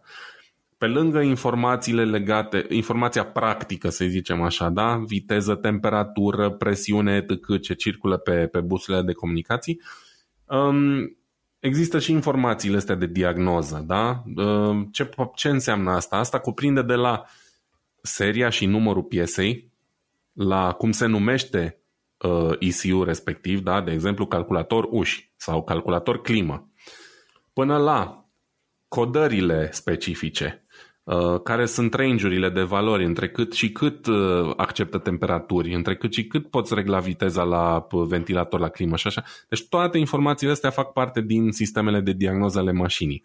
Un fel Plus, de metadata, nu? Dacă vrei să-i zici, poți să-i zici așa. Da? Plus partea de error reporting. În momentul în care unul din calculatoarele astea are o eroare, trebuie să anunțe calculatorul principal care la rândul lui are datoria să stocheze în memorie chestia aia și sau, în funcție de gravitatea erorii, să o afișeze către șofer. Da? Bun. Noi avem niște teste standard pe care trebuia să le rulăm și pe lângă partea asta aveam de testat și partea de flashing. Adică, uh, efectiv, trebuia să instalăm softul aferent uh, fiecărui computer de genul ăsta. Și, și Câte, câte asemenea computere? Că zice că erau foarte multe într-o asemenea mașină. Păi am început în primele faze, noi am început chiar de la începutul proiectului pentru mașina asta și în primele faze am primeam așa timid câte 5, 6, 7 și până să plec eu după aproape 2 ani de zile, uh, ultimele release-uri pe care le-am prins erau peste 70 pe care le primeam. Și astea sunt computere în toată regula, adică cu procesor, cu RAM, cu în, circuite, ce În toată tu? regula, dar unele poate să fie atâta de mari, da? Adică mm-hmm. îi arăt acum lui Manu un stick USB. Un stick USB, da. Altele sunt cât un telefon și altele sunt cât un mini PC, da? Deci cele mai mari calculatoare în general sunt alea de motor și gateway-ul um, care sunt, cum să zic, 20 pe 20 de centimetri, nu mai mari, dar au memorie, memorie RAM, un CPU și așa mai departe. Uh, nu știu, nu o să vorbesc foarte mult despre arhitectura asta și nu cred că mai e secret. Ideea e că acum uh, ce se întâmplă în industrie e o, o centralizare a, a calculatoarelor. Până acum fiecare funcție era um, rula în calculatorul din respectiv. Da? Uh, acum ce se întâmplă în ultima perioadă e că anumite funcții sunt virtualizate. Da? Tu ai un calculator în ușă, dar ăla nu mai funcționează uh, cu drepturi de pline, da? ci softul de pe el rulează pe alt calculator altundeva în mașină și ăla din ușă doar uh, uh, face acțiunea, să zic. Da? Um, altele au fost grupate, mai multe funcții într-un calculator mai mare, mai puternic. A, uh, acum cele mai puternice calculatoare de pe mașini sunt alea care țin de ADAS, de sistemele astea de asistență inteligente bazate pe cameră, unde ai nevoie de putere de procesare foarte mare pe partea de imagini. Înțelegi? Uh, trebuie să te gândești că ai minim 4, 5, 6 camere pe o mașină și toată informația de la toate camerele trebuie procesată, dată mai departe, făcut ceva cu ea. Deci automat a crescut complexitatea și pentru, um, pentru informația asta era un computer dedicat care era destul de măricel Um, există chiar chipuri uh, Nvidia prin, uh, prin computerele astea. Am impresia că Tesla lucra cu, cu Nvidia la, la, la treaba asta. Asta de la Porsche, nu știu ce aveau înăuntru și cred că n-ar trebui oricum să zic. Mm-hmm. Um, nu, nu, nu, ți secret. dar, uh, dar ca idee, cam asta trebuia să facem, să testăm, să analizăm rezultatele, pentru că erau destul de multe erori, și să le raportăm mai departe. Da? și aveam uh, destul de multe teste de făcut, bașca trebuia să ne mai dăm seama și de ce nu merg, pentru că nu funcționa totul întotdeauna corect. Și acolo am învățat, am început să învăț destul de multe și despre rețelele astea de mașini, pentru că noi ca șoferi, da, ca conducători auto sau ca pasageri într-un automobil, ne suim și totul merge, pur și simplu, dar noi nu ne dăm seama în spate cât de complexe și cât de complexe sunt relațiile între toate componentele astea, știi? Um, asta am făcut Tocmai pentru... de aceea ne povestești tu, ca să aflăm de la tine complexitatea asta. Da, eu acum zic pe repede înainte, pentru că dacă m-aș afunda în detalii, aș sta toată noaptea aici și dacă cineva își dorește vreodată să afle mai mult, poate să ne scrie și o să intru în detalii uh, cu alte ocazii. Uh, asta am făcut aproape 2 ani de zile. În perioada asta am avut și norocul să mai prind niște side projects, uh, unele legate de, de siguranța aplicațiilor, de exemplu. Da? Practic teste um, anti-furt, să zicem așa. Am mai vorbit aici despre faptul că în ultima perioadă um, producătorii mizează pe chestia asta, pe a-ți vinde aplicații, la fel ca, nu știu, pe un telefon sau ca ce vrei tu. Și atunci, ca să se evite piratarea, da, adică deblocarea neautorizată a acestor aplicații, există și un layer din ăsta de securitate care trebuie să prevină chestia asta. Adică accesul să-l aibă doar uh, producătorul, nu oricine. Și atunci, o perioadă, am, am lucrat și pe partea de a testa mecanismele astea. A fost destul de interesant, dar n-am apucat să acumule suficiente informații acolo. Apoi, cea mai bună parte e că am avut ocazia să testez mașini fizic, să le conduc, prototipuri. Um, de la uh, Porsche Panamera, la uh, Cayenne GTS, la 911 cu cutie manuală în șapte trepte există, da? E, cred că e singura sau unul din foarte puțini producători care a făcut o cutie manuală în șapte trepte și am avut ocazia să le conduc tot așa în scopul de a testa anumite funcționalități ale unui computer de pe mașină. Uh, parte din test era să le conduci pe stradă și să uh, la anumite momente să faci ce zice computerul ăla, gen conduc cu maxim 50 la oră, după aia conduc cu peste 50 la oră timp de 10 minute, oprește mașina, pornește mașina, bla bla. Um, asta ce scop avea? Avea scopul de a se asigura că mecanismul erorilor OBD um, funcționează. Ce înseamnă OBD? Uite, vezi, asta e un punct foarte interesant. OBD e o chestie de care a auzit, cred că, tot românul care are o mașină. Înseamnă Onboard Diagnostics. Și o chestie inventată, dacă nu mă înșel, de americani, um, în scopul uh, controlului mai bun al ceea ce se întâmplă în, pe partea de emisii ale mașinii, știi? Um, Onboard Diagnostics era la început, a fost gândit tocmai pentru asta, bă, să, să citim senzorii de senzor lambda etc, chestii care au legătură cu poluare și așa mai departe și cum, cum merge motorul mașinii. Între timp pe OBD se pot face foarte multe chestii acum. Poți să codezi mașina, poți să faci chip tuning, da? să crești puterea motorului și așa mai departe. Ai acces practic la multe din calculatoarele mașinii prin interfața aia. Dar una din chestiile reglementate și care trebuie respectate, de exemplu în Statele Unite, că testam varianta de Statele Unite a mașinii, de exemplu, deconectezi un senzor de aer, da? Înainte Așa. să pleci în cursă. Și pentru că motorul, uh, computerul motorului nu mai are informație de la senzorul ăla, el aprinde în back, uh, în board, back-ul de check engine, da? Care e faimos. Uh, ceea ce înseamnă nu neapărat că trebuie să te uiți dacă a plecat motorul de sub capotă, ci că e un fel de problemă la motor. În fine, ideea e că becul ăla de check engine trebuie să rămână aprins 3 cicluri sau 2 cicluri uh, după ce uh, de pornit și oprit mașina. Deconectam senzorul, porneam, opream mașina de 3 ori, por- ne asiguram că rămâne aprins. Pormă, reconectam senzorul, eroarea dispărea practic, dar încă două cicluri trebuia să apară totuși în bord. Și după aia ne puneam la drum. În fine, genul ăsta de teste. Foarte fain, foarte interesant, no, cu bune și cu rele, Uh, și calculatoare și mașini, aveai două la un loc și erai și plătit pe chestia asta, uite, vezi? Categoric, da. Uh, și tot nu am fost, uh, tot n-am fost mulțumit. Uh, nu că n-am fost mulțumit, mă rog, au fost uh, niște chestii care m-au, m-au determinat să mă mut de acolo. Am ajuns în München unde am stat uh, trei luni la pat, nu, de fapt aproape șase luni am stat la o firmă unde nu m-am înțeles, nu m-am împăcat nici cu ce aveam de făcut uh, pe acolo și în fine am decis să plec, nu o să vorbesc despre, despre ei. Uh, Uh, și am ajuns unde sunt aici, unde lucrez din nou pentru BMW, uh, similar cu ce făceam înainte cu analiza din Brașov, dar pe alte componente. Uh, dacă înainte făceam analiză pe latura de DTC, de Diagnostic Trouble Code, acum fac același stil de analiză, de fapt se numește Problem Manager ce fac eu aici, pe partea de RSU, care înseamnă Remote Software Updates. BMW e unul din pionieri la chestia asta. Am chiar aici pe, pe birou o carte din care pă, citesc uh, însetat când, uh, când mai am timp despre Automotive Ethernet și e bazată pe ce se întâmplă la BMW. Um, e o carte pe care oricine lucrează în domeniul ăsta ar trebui să o aibă sau să o citească. Um, practic acolo înveți despre cum funcționează rețelele auto, mai ales e axate pe internet dar în fine, am deviat un pic de la subiect. Ideea e că... Nu, nu să-mi, să dai link ca o să-l pun și în uh, Tehnocultura. Da. Uh, ideea e că lucrez din nou pe, pe BMW pe partea de remote software update și evident că internetul e cel care a permis chestia asta. Da? Pentru că remote software update ce înseamnă? Mașinile având computere, automat computerele astea au nevoie de update-uri de software. Fie că aduci funcții noi, fie că le îmbunătățești uh, pe cele deja existente, fie că elimini bug pe care nu le-ai putut elimina de la început. Și atunci, um, ce au gândit producătorii auto? Bă, dacă tot există Ethernet și îl implementăm pe mașini, de ce să nu putem să facem update-urile astea fără ca clienții să trebuiască să vină la service? Le facem la ei acasă. Da? Că toată lumea în ziua de azi are o conexiune la internet.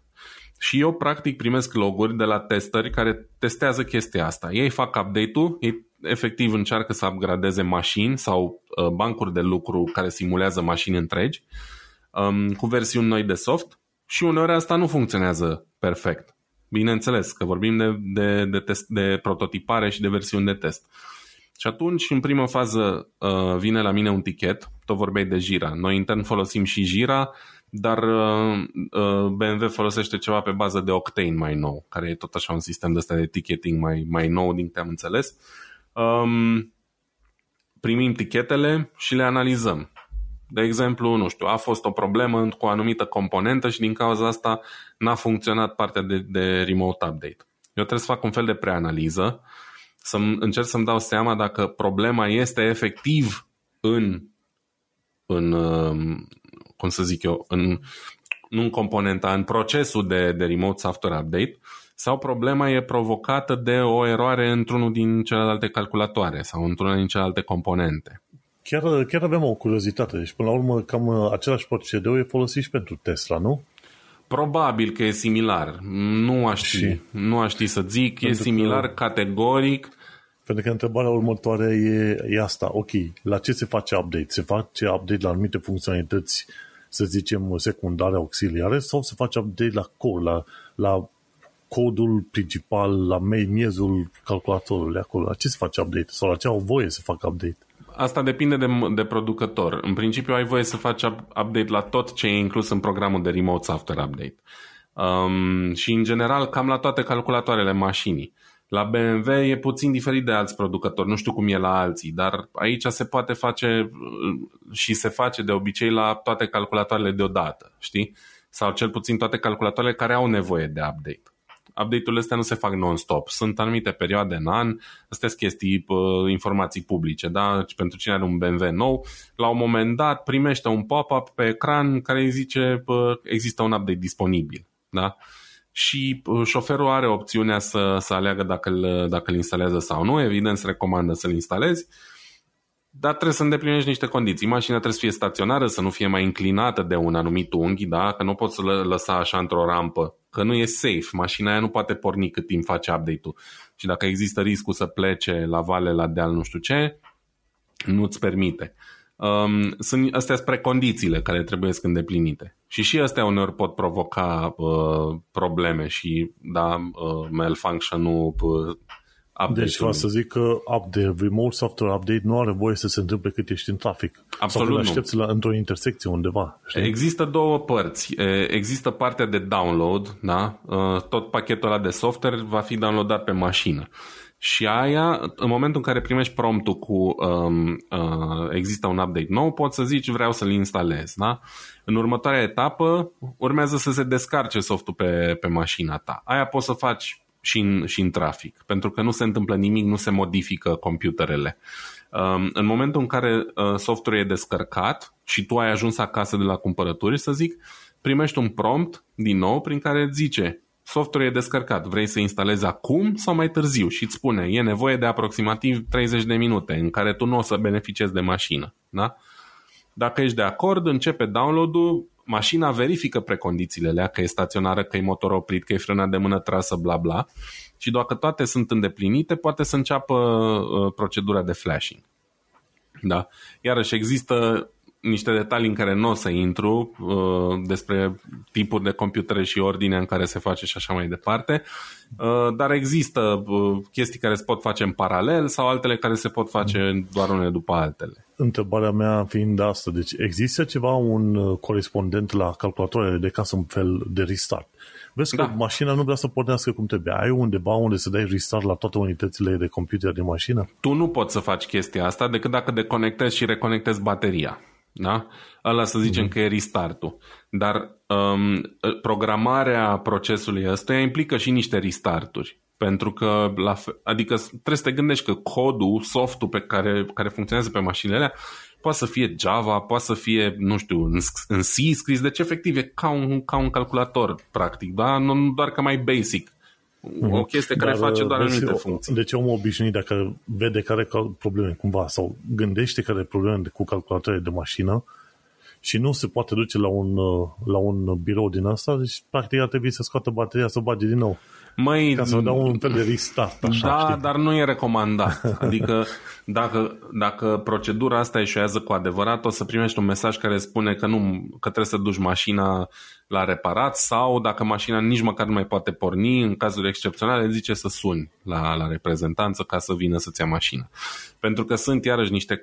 Deci vorbim aici de, de automobile. Automobilul uh, poate să omoare, da? Deci nu e o chestie de, de glumă. Dacă uh, programarea aia uh, simte că, nu, că ceva nu s-a întâmplat în regulă, el poate să oprească accesul la, la porni motorul chiar, da? Până în, pardon, până în momentul în care un tehnician adevărat um, vine, analizează care e problema și dă el restart dacă e nevoie. Da? Uite, pe interfața mm-hmm. de diagnoză poți, de exemplu, să dai restart. Există un cod care e standard în industrie, e specificat în, în ISO um, 1101, dacă nu mă înșel, și poți să dai un, un hard reset la, la componenta respectivă cu condiția să-i știi adresa. Da? Uh-huh. Uh, poți și funcțional să trimiți un restart general către toată mașina. Astea nu sunt secrete, astea sunt chestii standardizate și care se mhm. folosesc la fel în toată industria. Auzi că tu vorbești de adrese, e tot așa cu adrese IP, cum e într-o rețea de casă? Uite, foarte bună întrebare. Um, aici iarăși... Cum, cum comunică asta între ele? Că și că la calculatoarele obișnuite la casă avem routerul, routerul prin uh, procesul ăsta DHCP îți, uh, îți dă o adresă de IP locală și atunci știe că calculatorul de aici poate să comunice cu celălalt calculator de acolo prin rețeaua internă. Pentru că au adrese IP diferite, știi? Dar nu știu dacă același lucru se întâmplă și la lanurile astea din mașini. Hold my beer. Deci treaba e în felul următor. Computerele, unele dintre ele au chiar mai multe busuri simultan.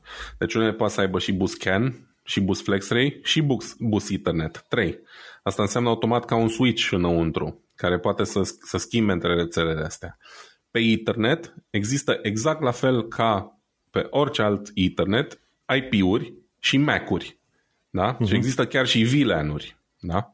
Um, am învățat extrem de multe despre rețele. Eu care am făcut la un moment dat un curs de ăsta de Cisco CCNA, primul nivel, din care n-am reținut mare lucru. Acum mă simt mult peste, doar prin mhm. prisma a, a ce am învățat în ultimii doi ani pe, pe rețele auto. Da, deci, și Mac, Mac fiind adresa fizică a plăcii de bază din calculatorul ăla Mac, sau ceva. Mac-ul e adresa fizică a fiecărui ECU din rețea. Știi? Uh-huh. Um, doar că în, în industria auto chestiile astea se dau în funcție de producător. Există o clasă de Mac-uri pentru BMW, una pentru VW și așa mai departe. Um, mm-hmm. IP-urile, iarăși, ține de producător. Unii producători le au, uh, folosesc IP-uri fixe, alți producători folosesc un server de HCP cu IP-uri dinamice. Uh, unii producători folosesc IP uh, V4, alți producători folosesc IPv6. Unii producători folosesc intern IPv6, dar extern IPv4, pentru că există mai nou pe interfața OBD și posibilitatea de a te conecta pe internet. Da? Aha, deci din mașină să te conectezi în afară. În afară, pe internet. Până acum se făcea pe CAN chestia asta. Dar CAN-ul e extrem de lent. N-am, n-am vorbit despre asta. Ideea CAN e foarte lent, la modul 500 kilobits pe secundă sau ceva de genul. Nu știu vitezele astea din cap, îmi pare rău. Pe când internet, evident, e de la un megabit în sus, mult mai, mult mai rapid. Da? Dar uh, legislația în vigoare spune că conexiunea către exteriorul mașinii trebuie să se facă pe IPv4 dar intern, unii producători au decis să folosească IPv6. Da? Um, Acum, sincer, de ce ai folosit IP versiunea 6 pentru intern? Decât dacă... Pentru security, cred. Păi se poate security, dar gândește că la, la IP versiunea 4 poți să ai cât 3,2 miliarde de adrese, pe când la versiunea 6 poți să ai câteva mii și mii de miliarde de miliarde de adrese.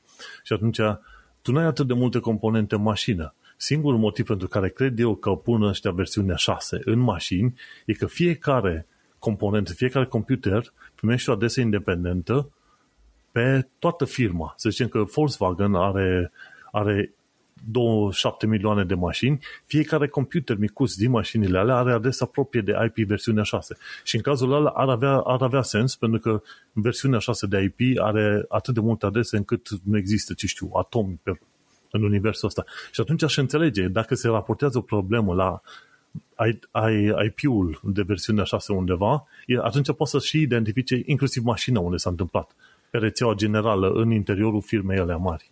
Nu, um, treaba e în felul următor. Nu numărul de adrese contează, evident, mm-hmm. pentru că ai nevoie de 100, maxim 120 de, de adrese mm-hmm. într-o mașină. Um, Contează în primul rând faptul că subnetarea se face diferit și e mai secure, cred, la IPv6. Am lucrat și cu subnetare și al naibii de greu pe IPv6 de, de gândit și de înțeles cum funcționează, cel puțin pentru mine. Um, dar, na, despre asta e vorba, de VLAN-uri um, și mai e vorba de faptul că la un moment dat s-ar putea să vrea Uh, după cum ai zis și tu, ca anumite uh, uh, din device-urile astea să poată comunica cu exteriorul independent de, de Central Gateway, știi? Și atunci, practic, IPv6 ăla deveni cumva o poartă către exterior și atunci ar avea mm-hmm. sens. dar nu pot să zic că, că știu exact motivul pentru care ei fac chestia asta. Ți-am zis, unii încă folosesc IPv4, alții au trecut deja pe 6, Um, în fine, e mai puțin important. Ideea e că se folosesc amândouă și trebuie să vezi, trebuie să, nu trebuie să vezi, trebuie să îți dai seama cât de aiurea e când extern ai IPv4, pe urmă ai un switch, router, bla bla, care trebuie să-ți convertească în intern pe IPv6 și tu trebuie să gândești în amândouă. Mie mi-e suficient de greu când vine vorba de rețelistică să gândesc în IPv4 pentru că nu sunt un, un om de networking, știi? Dar uh, te învață chestiile astea multe.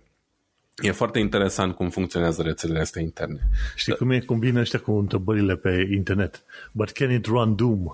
Mă, sunt anumite calculatoare care pot fără probleme să facă chestia asta și poate alea de, alea de camere poate să uh, ruleze și Crisis, mă gândesc, uh, fără, fără prea mare dificultate. Um, așa, Asta e partea de adresare pe internet, dar mai avem alte busuri care nu sunt internet și nu folosesc uh, stack cu TCP/IP și pentru alea avem adrese de diagnoză, care iarăși sunt oarecum standardizate, adică există multe standarde pe diagnoză. Cel mai important e ISO 13400. Ăla e standardul de diagnoză automotiv în care sunt descrise cele mai multe chestii. Mai e și 13290, cred, sau ceva de genul, care descrie toate serviciile astea de diagnoză care sunt standard în industrie. Uh, de exemplu, un, un ECU poate avea trei stări da? Poate fi în, um, um, în sesiune standard, poate fi în sesiune extinsă sau poate fi în sesiune de programare. Sesiune standard înseamnă modul normal în care mașina funcționează, poate fi condusă, bla bla. Sesiune extinsă e modul în care uh, poți schimba anumite codări pe mașină și sesiunea de programare e modul în care poți face update, da? poți face flash. Ca să schimbi între ele sunt niște coduri standard pe care le folosesc toți, uh, uh, toate, toți producătorii din industrie. Da? Alea nu sunt individuale. Pentru că principiul e, filozofia e um, collaborate on standards, compete on implementation, știi? Da, asta, de, asta e și motivul pentru care sunt și eu foarte mare fan al standardelor în toate domeniile, efectiv. Da. Știi? Poți să faci niște implementări super mișto, fără să trebuiască să, te, să inventezi propriul tău standard. Tocmai de aia e și de înțeles când firme care sunt în competiție unele cu altele vin și lucrează la un standard. Că, practic, dacă stai să te uiți pe ideea de standarde, standardele până la urmă sunt construite chiar de firme care sunt competitoare, efectiv. Da, păi uh, toți OEM-ii din, din industria asta, de la BMW, Mercedes, Volkswagen, Audi uh, și inclusiv Continental, Bosch și alți uh, producători de, de subcomponente, colaborează la, la crearea acestor standarde. Și apoi fiecare încearcă să le implementeze cât se poate de bine în regie proprie, dar anumite uh, reguli trebuie respectate de toți. Da? Um, pentru că, într-un fel, așa e normal. De-aia există și posibilitatea ca oamenii să schimbe. De-aia eu anul trecut lucram la Porsche, anul ăsta lucrez la BMW și multe dintre chestii sunt la fel. Dar există și o grămadă de alte chestii care sunt diferite. Pentru că... Uh, Talk about dream job, nu? Da, pentru că sunt chestiile standard și sunt chestiile care sunt implementate diferit de, de fiecare și cumva asta face domeniul ăsta să, să fie mișto. Um, da, apoi cam deviat de la subiect, doar atâta vrem să zic, după ce îmi dau eu seama unde e problema, rolul meu e să trimit uh, tichetul la departamentul uh, potrivit ca să fie analizat. Da? Deci eu fac o preanaliză, mă asigur că uh, și mă asigur că tichetul ăla ajunge la departamentul potrivit, pentru că testerul zice în timpul testării procedurii de remote software update a apărut problema XY, dar el nu știe din ce cauză sau de la ce ECU vine sau ce ECU e afectat. Și eu atunci trebuie să-mi dau seama. Și asta fac de ceva mai mult de o lună, aproape două imediat, și nu e ușor. E fine, e challenging, dar nu e ușor. Pentru că e anumite etichete care sună foarte interesant și zici, hmm, îmi place să analizez asta, sau mi-ar plăcea să analizez asta cu creierul meu de tester de diagnoză ce am făcut ultimii doi ani. Dar îmi dau seama foarte repede că din perspectiva asta nu mai e la fel de ușor de analizat, știi? Și atunci trebuie să-mi schimb mindset-ul și să mă gândesc un pic diferit la, la lucruri și din alt punct de vedere. Și uh, Știi cum asta mă face fan. meseria ta e în stilul ăla de cyberpunk. Știi că dacă ai jucat Cyberpunk 2077, știi că la un moment dat ai misiuni din alea de, de trecut prin, prin anumite puzzle-uri de alea digitale, să treci dintr-un dintr-un computer în altul, să tot sare așa. Nu știu dacă și tu faci la fel.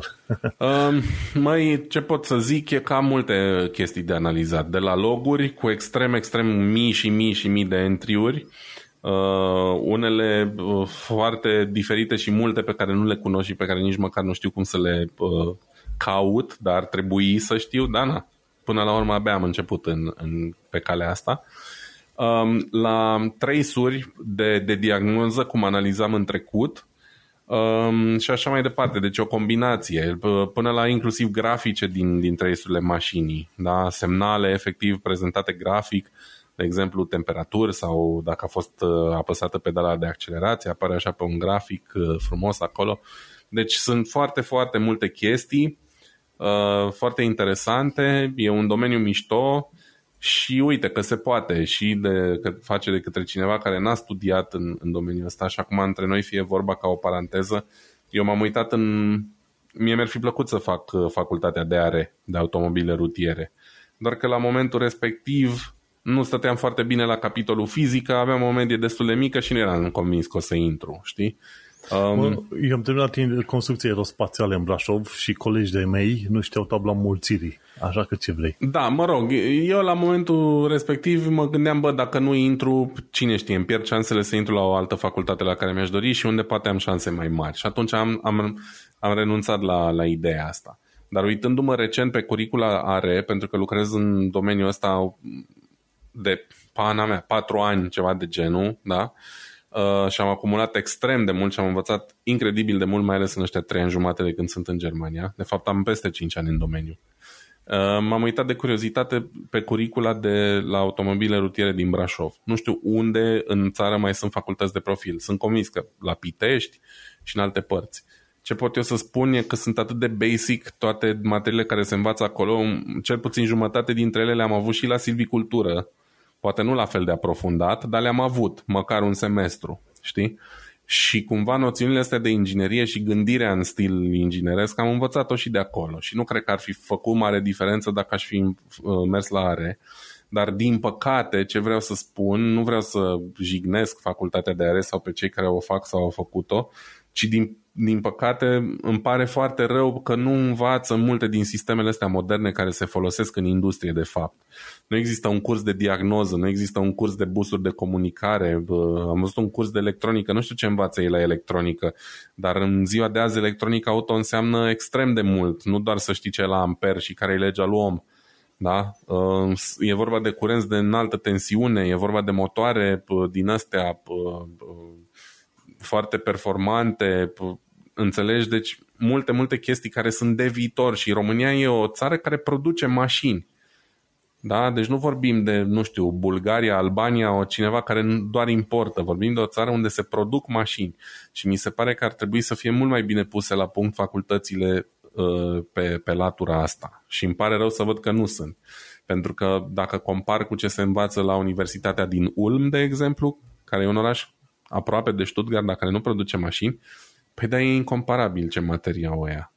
Ăia se pregătesc pentru prezent și pentru viitor și din păcate, poate exagerez, poate mă corectează cineva, chiar mi-ar plăcea, mi se pare că în România se înveți în continuare cum să ai un service de daci. Cel mult, știi? De daci clasice, nu de dăstea moderne. Ceea ce e nasol, adică... Nu că ar fi greu să, de exemplu, să se uite ok, am facultatea mea de are, să mă uit în, în vest cum se fac, ce cursuri au și efectiv să dau copy-paste la alea să le, să le implementez în România. Mai asta ține de fiecare, dar eu mă refer de ce, de ce e dator statul să facă. Păi că, de, de stat zic. Că fiecare pentru el e, na, e clar că face ce vrea. Uite, și eu am ajuns aici fără să studiez la are. Dar statul ar trebui să facă mult mai multe în, în sensul ăsta. Uh, o să insist pe tema asta probabil până o să mor, că nu o să se schimbe până la sfârșitul vieții mele și dacă trăiesc 80 de ani. Educația în România și mai ales educația uh, superioară e la pământ. Da?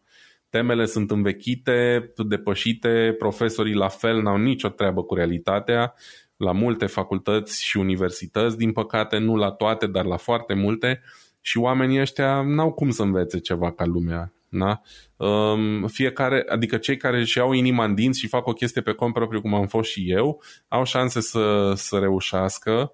Eu nu o să fiu probabil niciodată vreun director sau vreun mare sculă în domeniul ăsta, dar lucrez în domeniul în care îmi face plăcere să lucrez și pentru companii pentru care nu credeam că o să am vreodată ocazia să lucrez, știi? Um, chiar dacă sunt outsourced. Nu, nici nu contează treaba asta. Și atunci, iarăși, na, revin la, la problema mea, faptul că, că în România școala lasă foarte mult de dorit și ține mult prea mult de individ să facă ceea ce trebuie, pentru că școala nu-i oferă chestia asta, știi?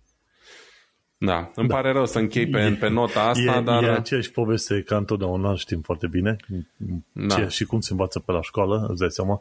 Eu am, eu am făcut matematică info și în loc să învăț ceva relevant de programare la Mate Info, eu făceam un Fox Pro, un programel din ăla și Fox Pro a fost relevant la probabil în anii 90. Eu am făcut Turbo Pascal la facultate, în condițiile în care și silvicultura e, e extrem de digitalizată manul la momentul de față. Uh-huh. Silvicultura nu înseamnă să te duci în pădure să pipăi copaci. Silvicultura înseamnă utilaje care folosesc GPS, care sunt în stare să doboare un copac, să-l curețe pe loc și să facă o stivă pe care o marchează prin GPS pentru ca șoferul care vine a doua zi să încarce să știe exact unde să ajungă. Da?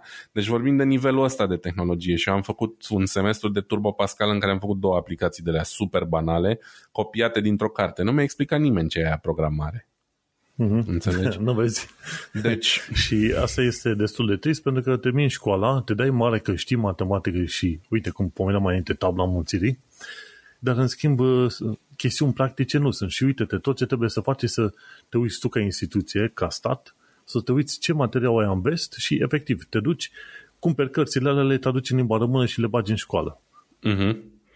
Și asta. Mai evident că nu e chiar atât de simplu, dar nici nu trebuie să funcționeze așa, dar trebuie să dezvolți o programă ok, înțelegi?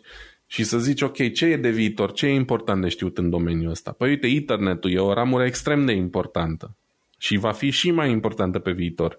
Pentru că încet, încet se vrea să renunța la uh, busurile vechi și a se rămâne doar pe internet, care are niște avantaje clare de cost, de viteză, de implementare, da, e un standard extrem de bine pus la punct și așa mai departe. Învață cineva internet în România la, la, pe domeniul de automobile, chiar îmi doresc să fiu contrazis, dar eu, din, cel puțin la Brașov, nu se face chestia asta. Știi? Da. Ei, da.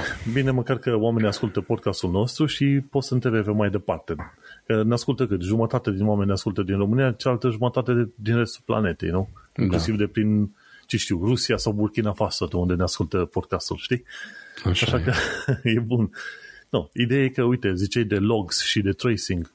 Una dintre activitățile pe care le am și eu ca front-end developer este să și detectez bug-uri. Și atunci când detectezi bug sunt niște pași, pași specifici. Ok, primești tichetul, întrebi omul cum să facă replicate, pe ce device, pe ce calculator, pe ce vrei tu pe acolo. După aia, după ce ai făcut acel replicate și îți dai seama că eroarea se întâmplă, începi să te uiți în consolă să verifici erorile.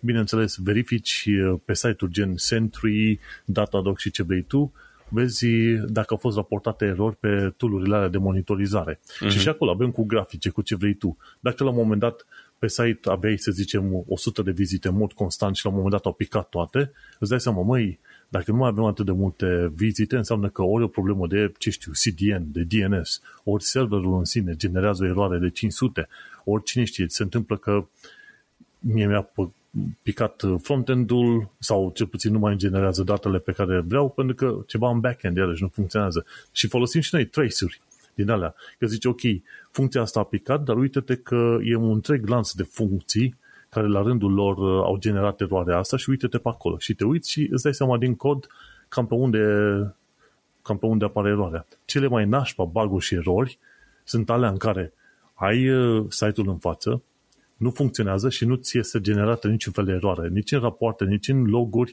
nici în uh, Datadog, nicăieri. Uh-huh. Dar nu funcționează pe ce vrei tu pe acolo și alea, alea sunt, le, le numesc un fel de bug logice.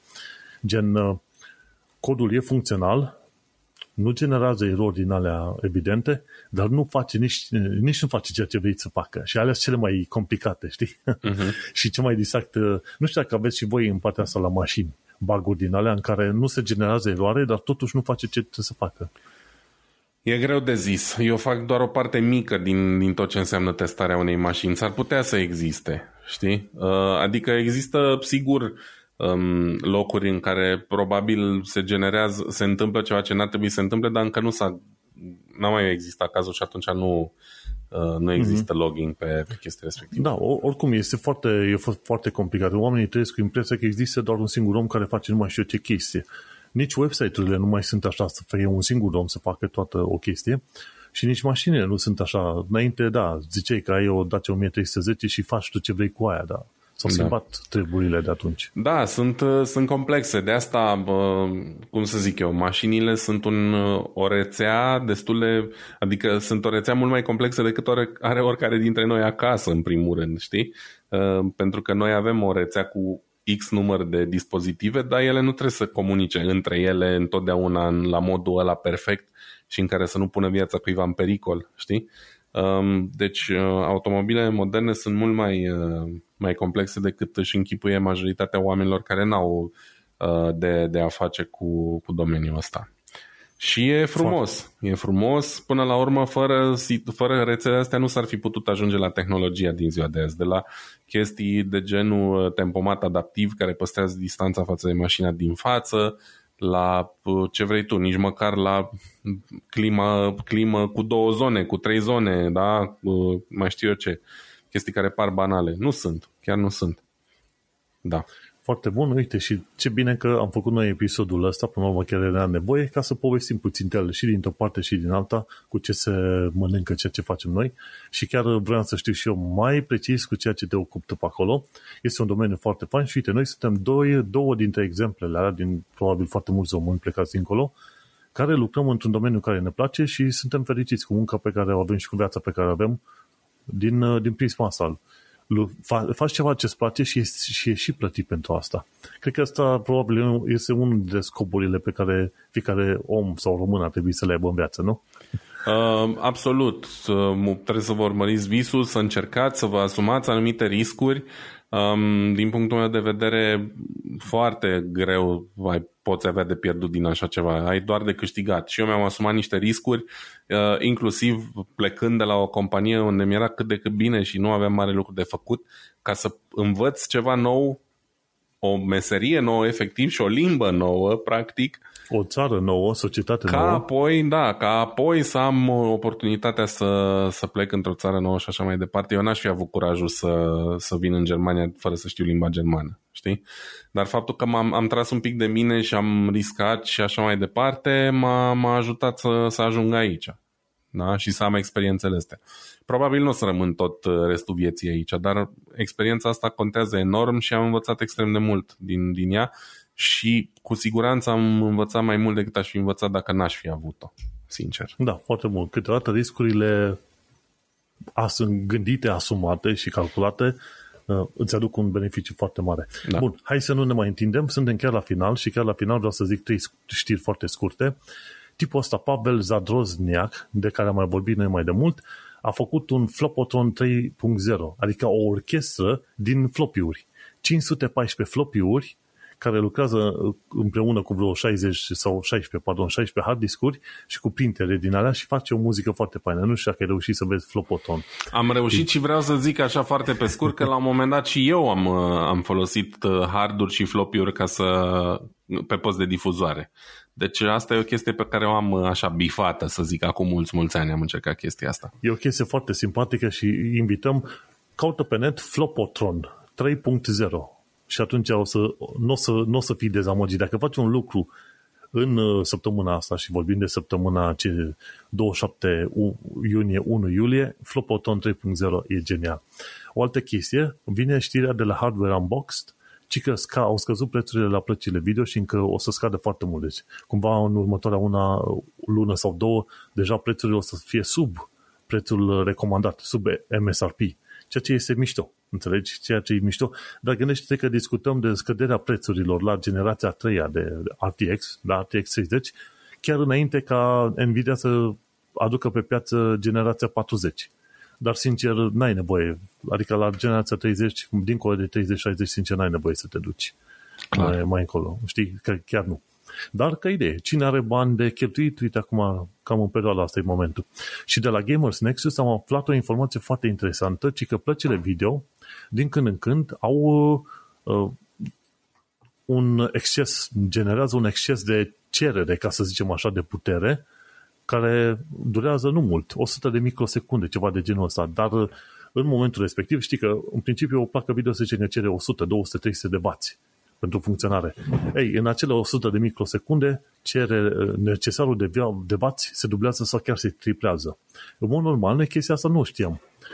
Pentru că, în principiu, plăcile de, pardon, nu plăcile, ci componentele la asta, sursele din calculatoare, noi ne luăm să fie de câteva ori mai mari decât, să zicem, necesarul pentru placă video.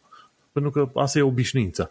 Și plăcile astea video dintotdeauna au avut spike-uri din alea de cerințele de putere, dar uh, nu au ieșit în evidență. Ei, acum au ieșit în evidență pentru că generația asta de la Nvidia, că în principiu cu Nvidia se întâmplă, de la 30 și la 40, de exemplu 3080 cere 350 de W. Din când în când are spike-uri care duc la 700 de W pentru 100 de microsecunde. Mă, nu este mult 100 de microsecunde, dar când se duce la 700 de W, dacă tu nu ai o sursă de, o sursă de alimentare suficient de puternică să acopere spike-ul ăla plus necesar de calculator, puf, ți se închide calculatorul. Deci dacă oameni, unii oameni s-au pomenit că li se închide calculatorul așa random, este foarte probabil că la un moment dat placa lor video generează un spike de, de necesar de putere care nu este suportat de către sursa de alimentare. Deci am urmărit uh, toate explicația de la Gamers Nexus, câte 25-30 de minute, dar e fascinant modul în care explică ei tot felul de chestii și au zis, măi, au ieșit în evidență foarte mult pentru că la generația asta 30 deja se cere enorm de multă putere. Iar de la generația 40 mi se pare că 40-80 și 40-90 se duc undeva 400-500 de vați placa video. Nu știu, oamenii ce părere ar avea, dar eu cred că e nebunie mare când ajunge o placă video să consume mai multă putere decât consumau probabil 2-3 calculatoare cu 10 ani de zile. E extrem de mult și um, cumva am trecut printr-o perioadă când cu din ce în ce mai puțin Uh, mai puțin vați, aveam performanțe din ce în ce mai multe și acum au ajuns să scaleze uh, chipurile alea pentru că cumva se atinge limita cât de mult poate să le micșoreze și atunci scalează chipurile existente la mult mai mulți vați ca să genereze mai multă putere. Și mm-hmm. evident că asta nu e bine pentru nimeni, nici pentru portofelele noastre, nici pentru planetă, da, că trebuie să avem și chestia asta în vedere. Um, da. Dar uh, concluzia la, de la Gamers Nexus este, măi, acum de la generația asta 30 și 40 încolo, gândește-te ca sursa ta să fie de cel puțin 2,5 de 3 ori mai tare decât spike-urile pe care le ai avea. Deci de, de vreo 2-3 ori spike-uri plus un extra de 50 de W, dacă nu chiar mai mult, ca să susții placa de bază, procesorul, ce știu, ventilatorul, ce mai e, RAM pe acolo, înțelegi? Și da. SSD-ul. Că toate astea la un loc, nu știu, depinde. Probabil că procesorul în sine cere totuși măcar un minim de 50 de W de obicei, știi, ceva de gen. Deci, da să ai de 2,53 ori spike-ul plus 50 spre 100 de W. Și asta înseamnă că te duci să ai surse de alea mari de putea, nu știu, porni o mașină cu ea. Înțelegi? Și cam asta e. Am vrut să pun asta neapărat și să pomenesc în momentul de față, pentru că e o, e o știre foarte, foarte relevantă.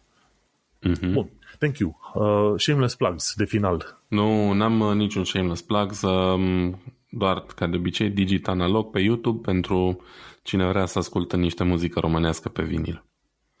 Filmată frumos pe vinil este foarte faină. Văd că ai view-uri, uite, cel mai nou cu Adrian Enescu, Funky Synthesizer, 214 view-uri. Foarte, foarte multe, tare. da rup la view-uri. E, evident, având în vedere că nu e, e o chestie de super nișă și așa mai departe, nu mă aștept să fac foarte multe view-uri.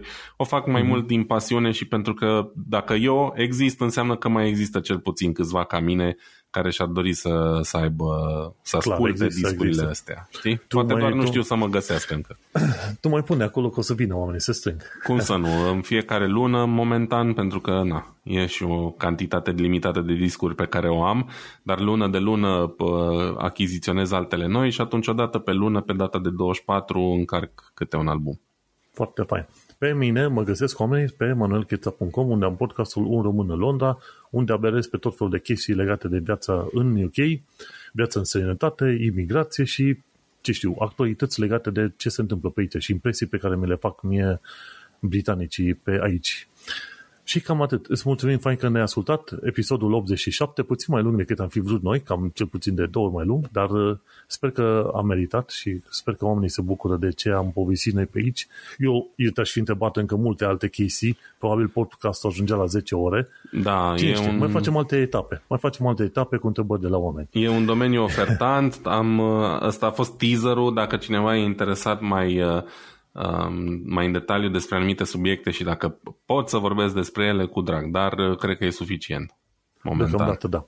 Și subiectele principale am fost noi doi. În, în sfârșit, noi doi am fost subiectele hmm. principale în podcastul ăsta. Cool, mersi fine. Acesta a fost episodul 87. Ne vom mai auzi pe data viitoare, respectiv data viitoare fiind pe 5 iulie. Sănătate, baftă! Numai bine, ceau!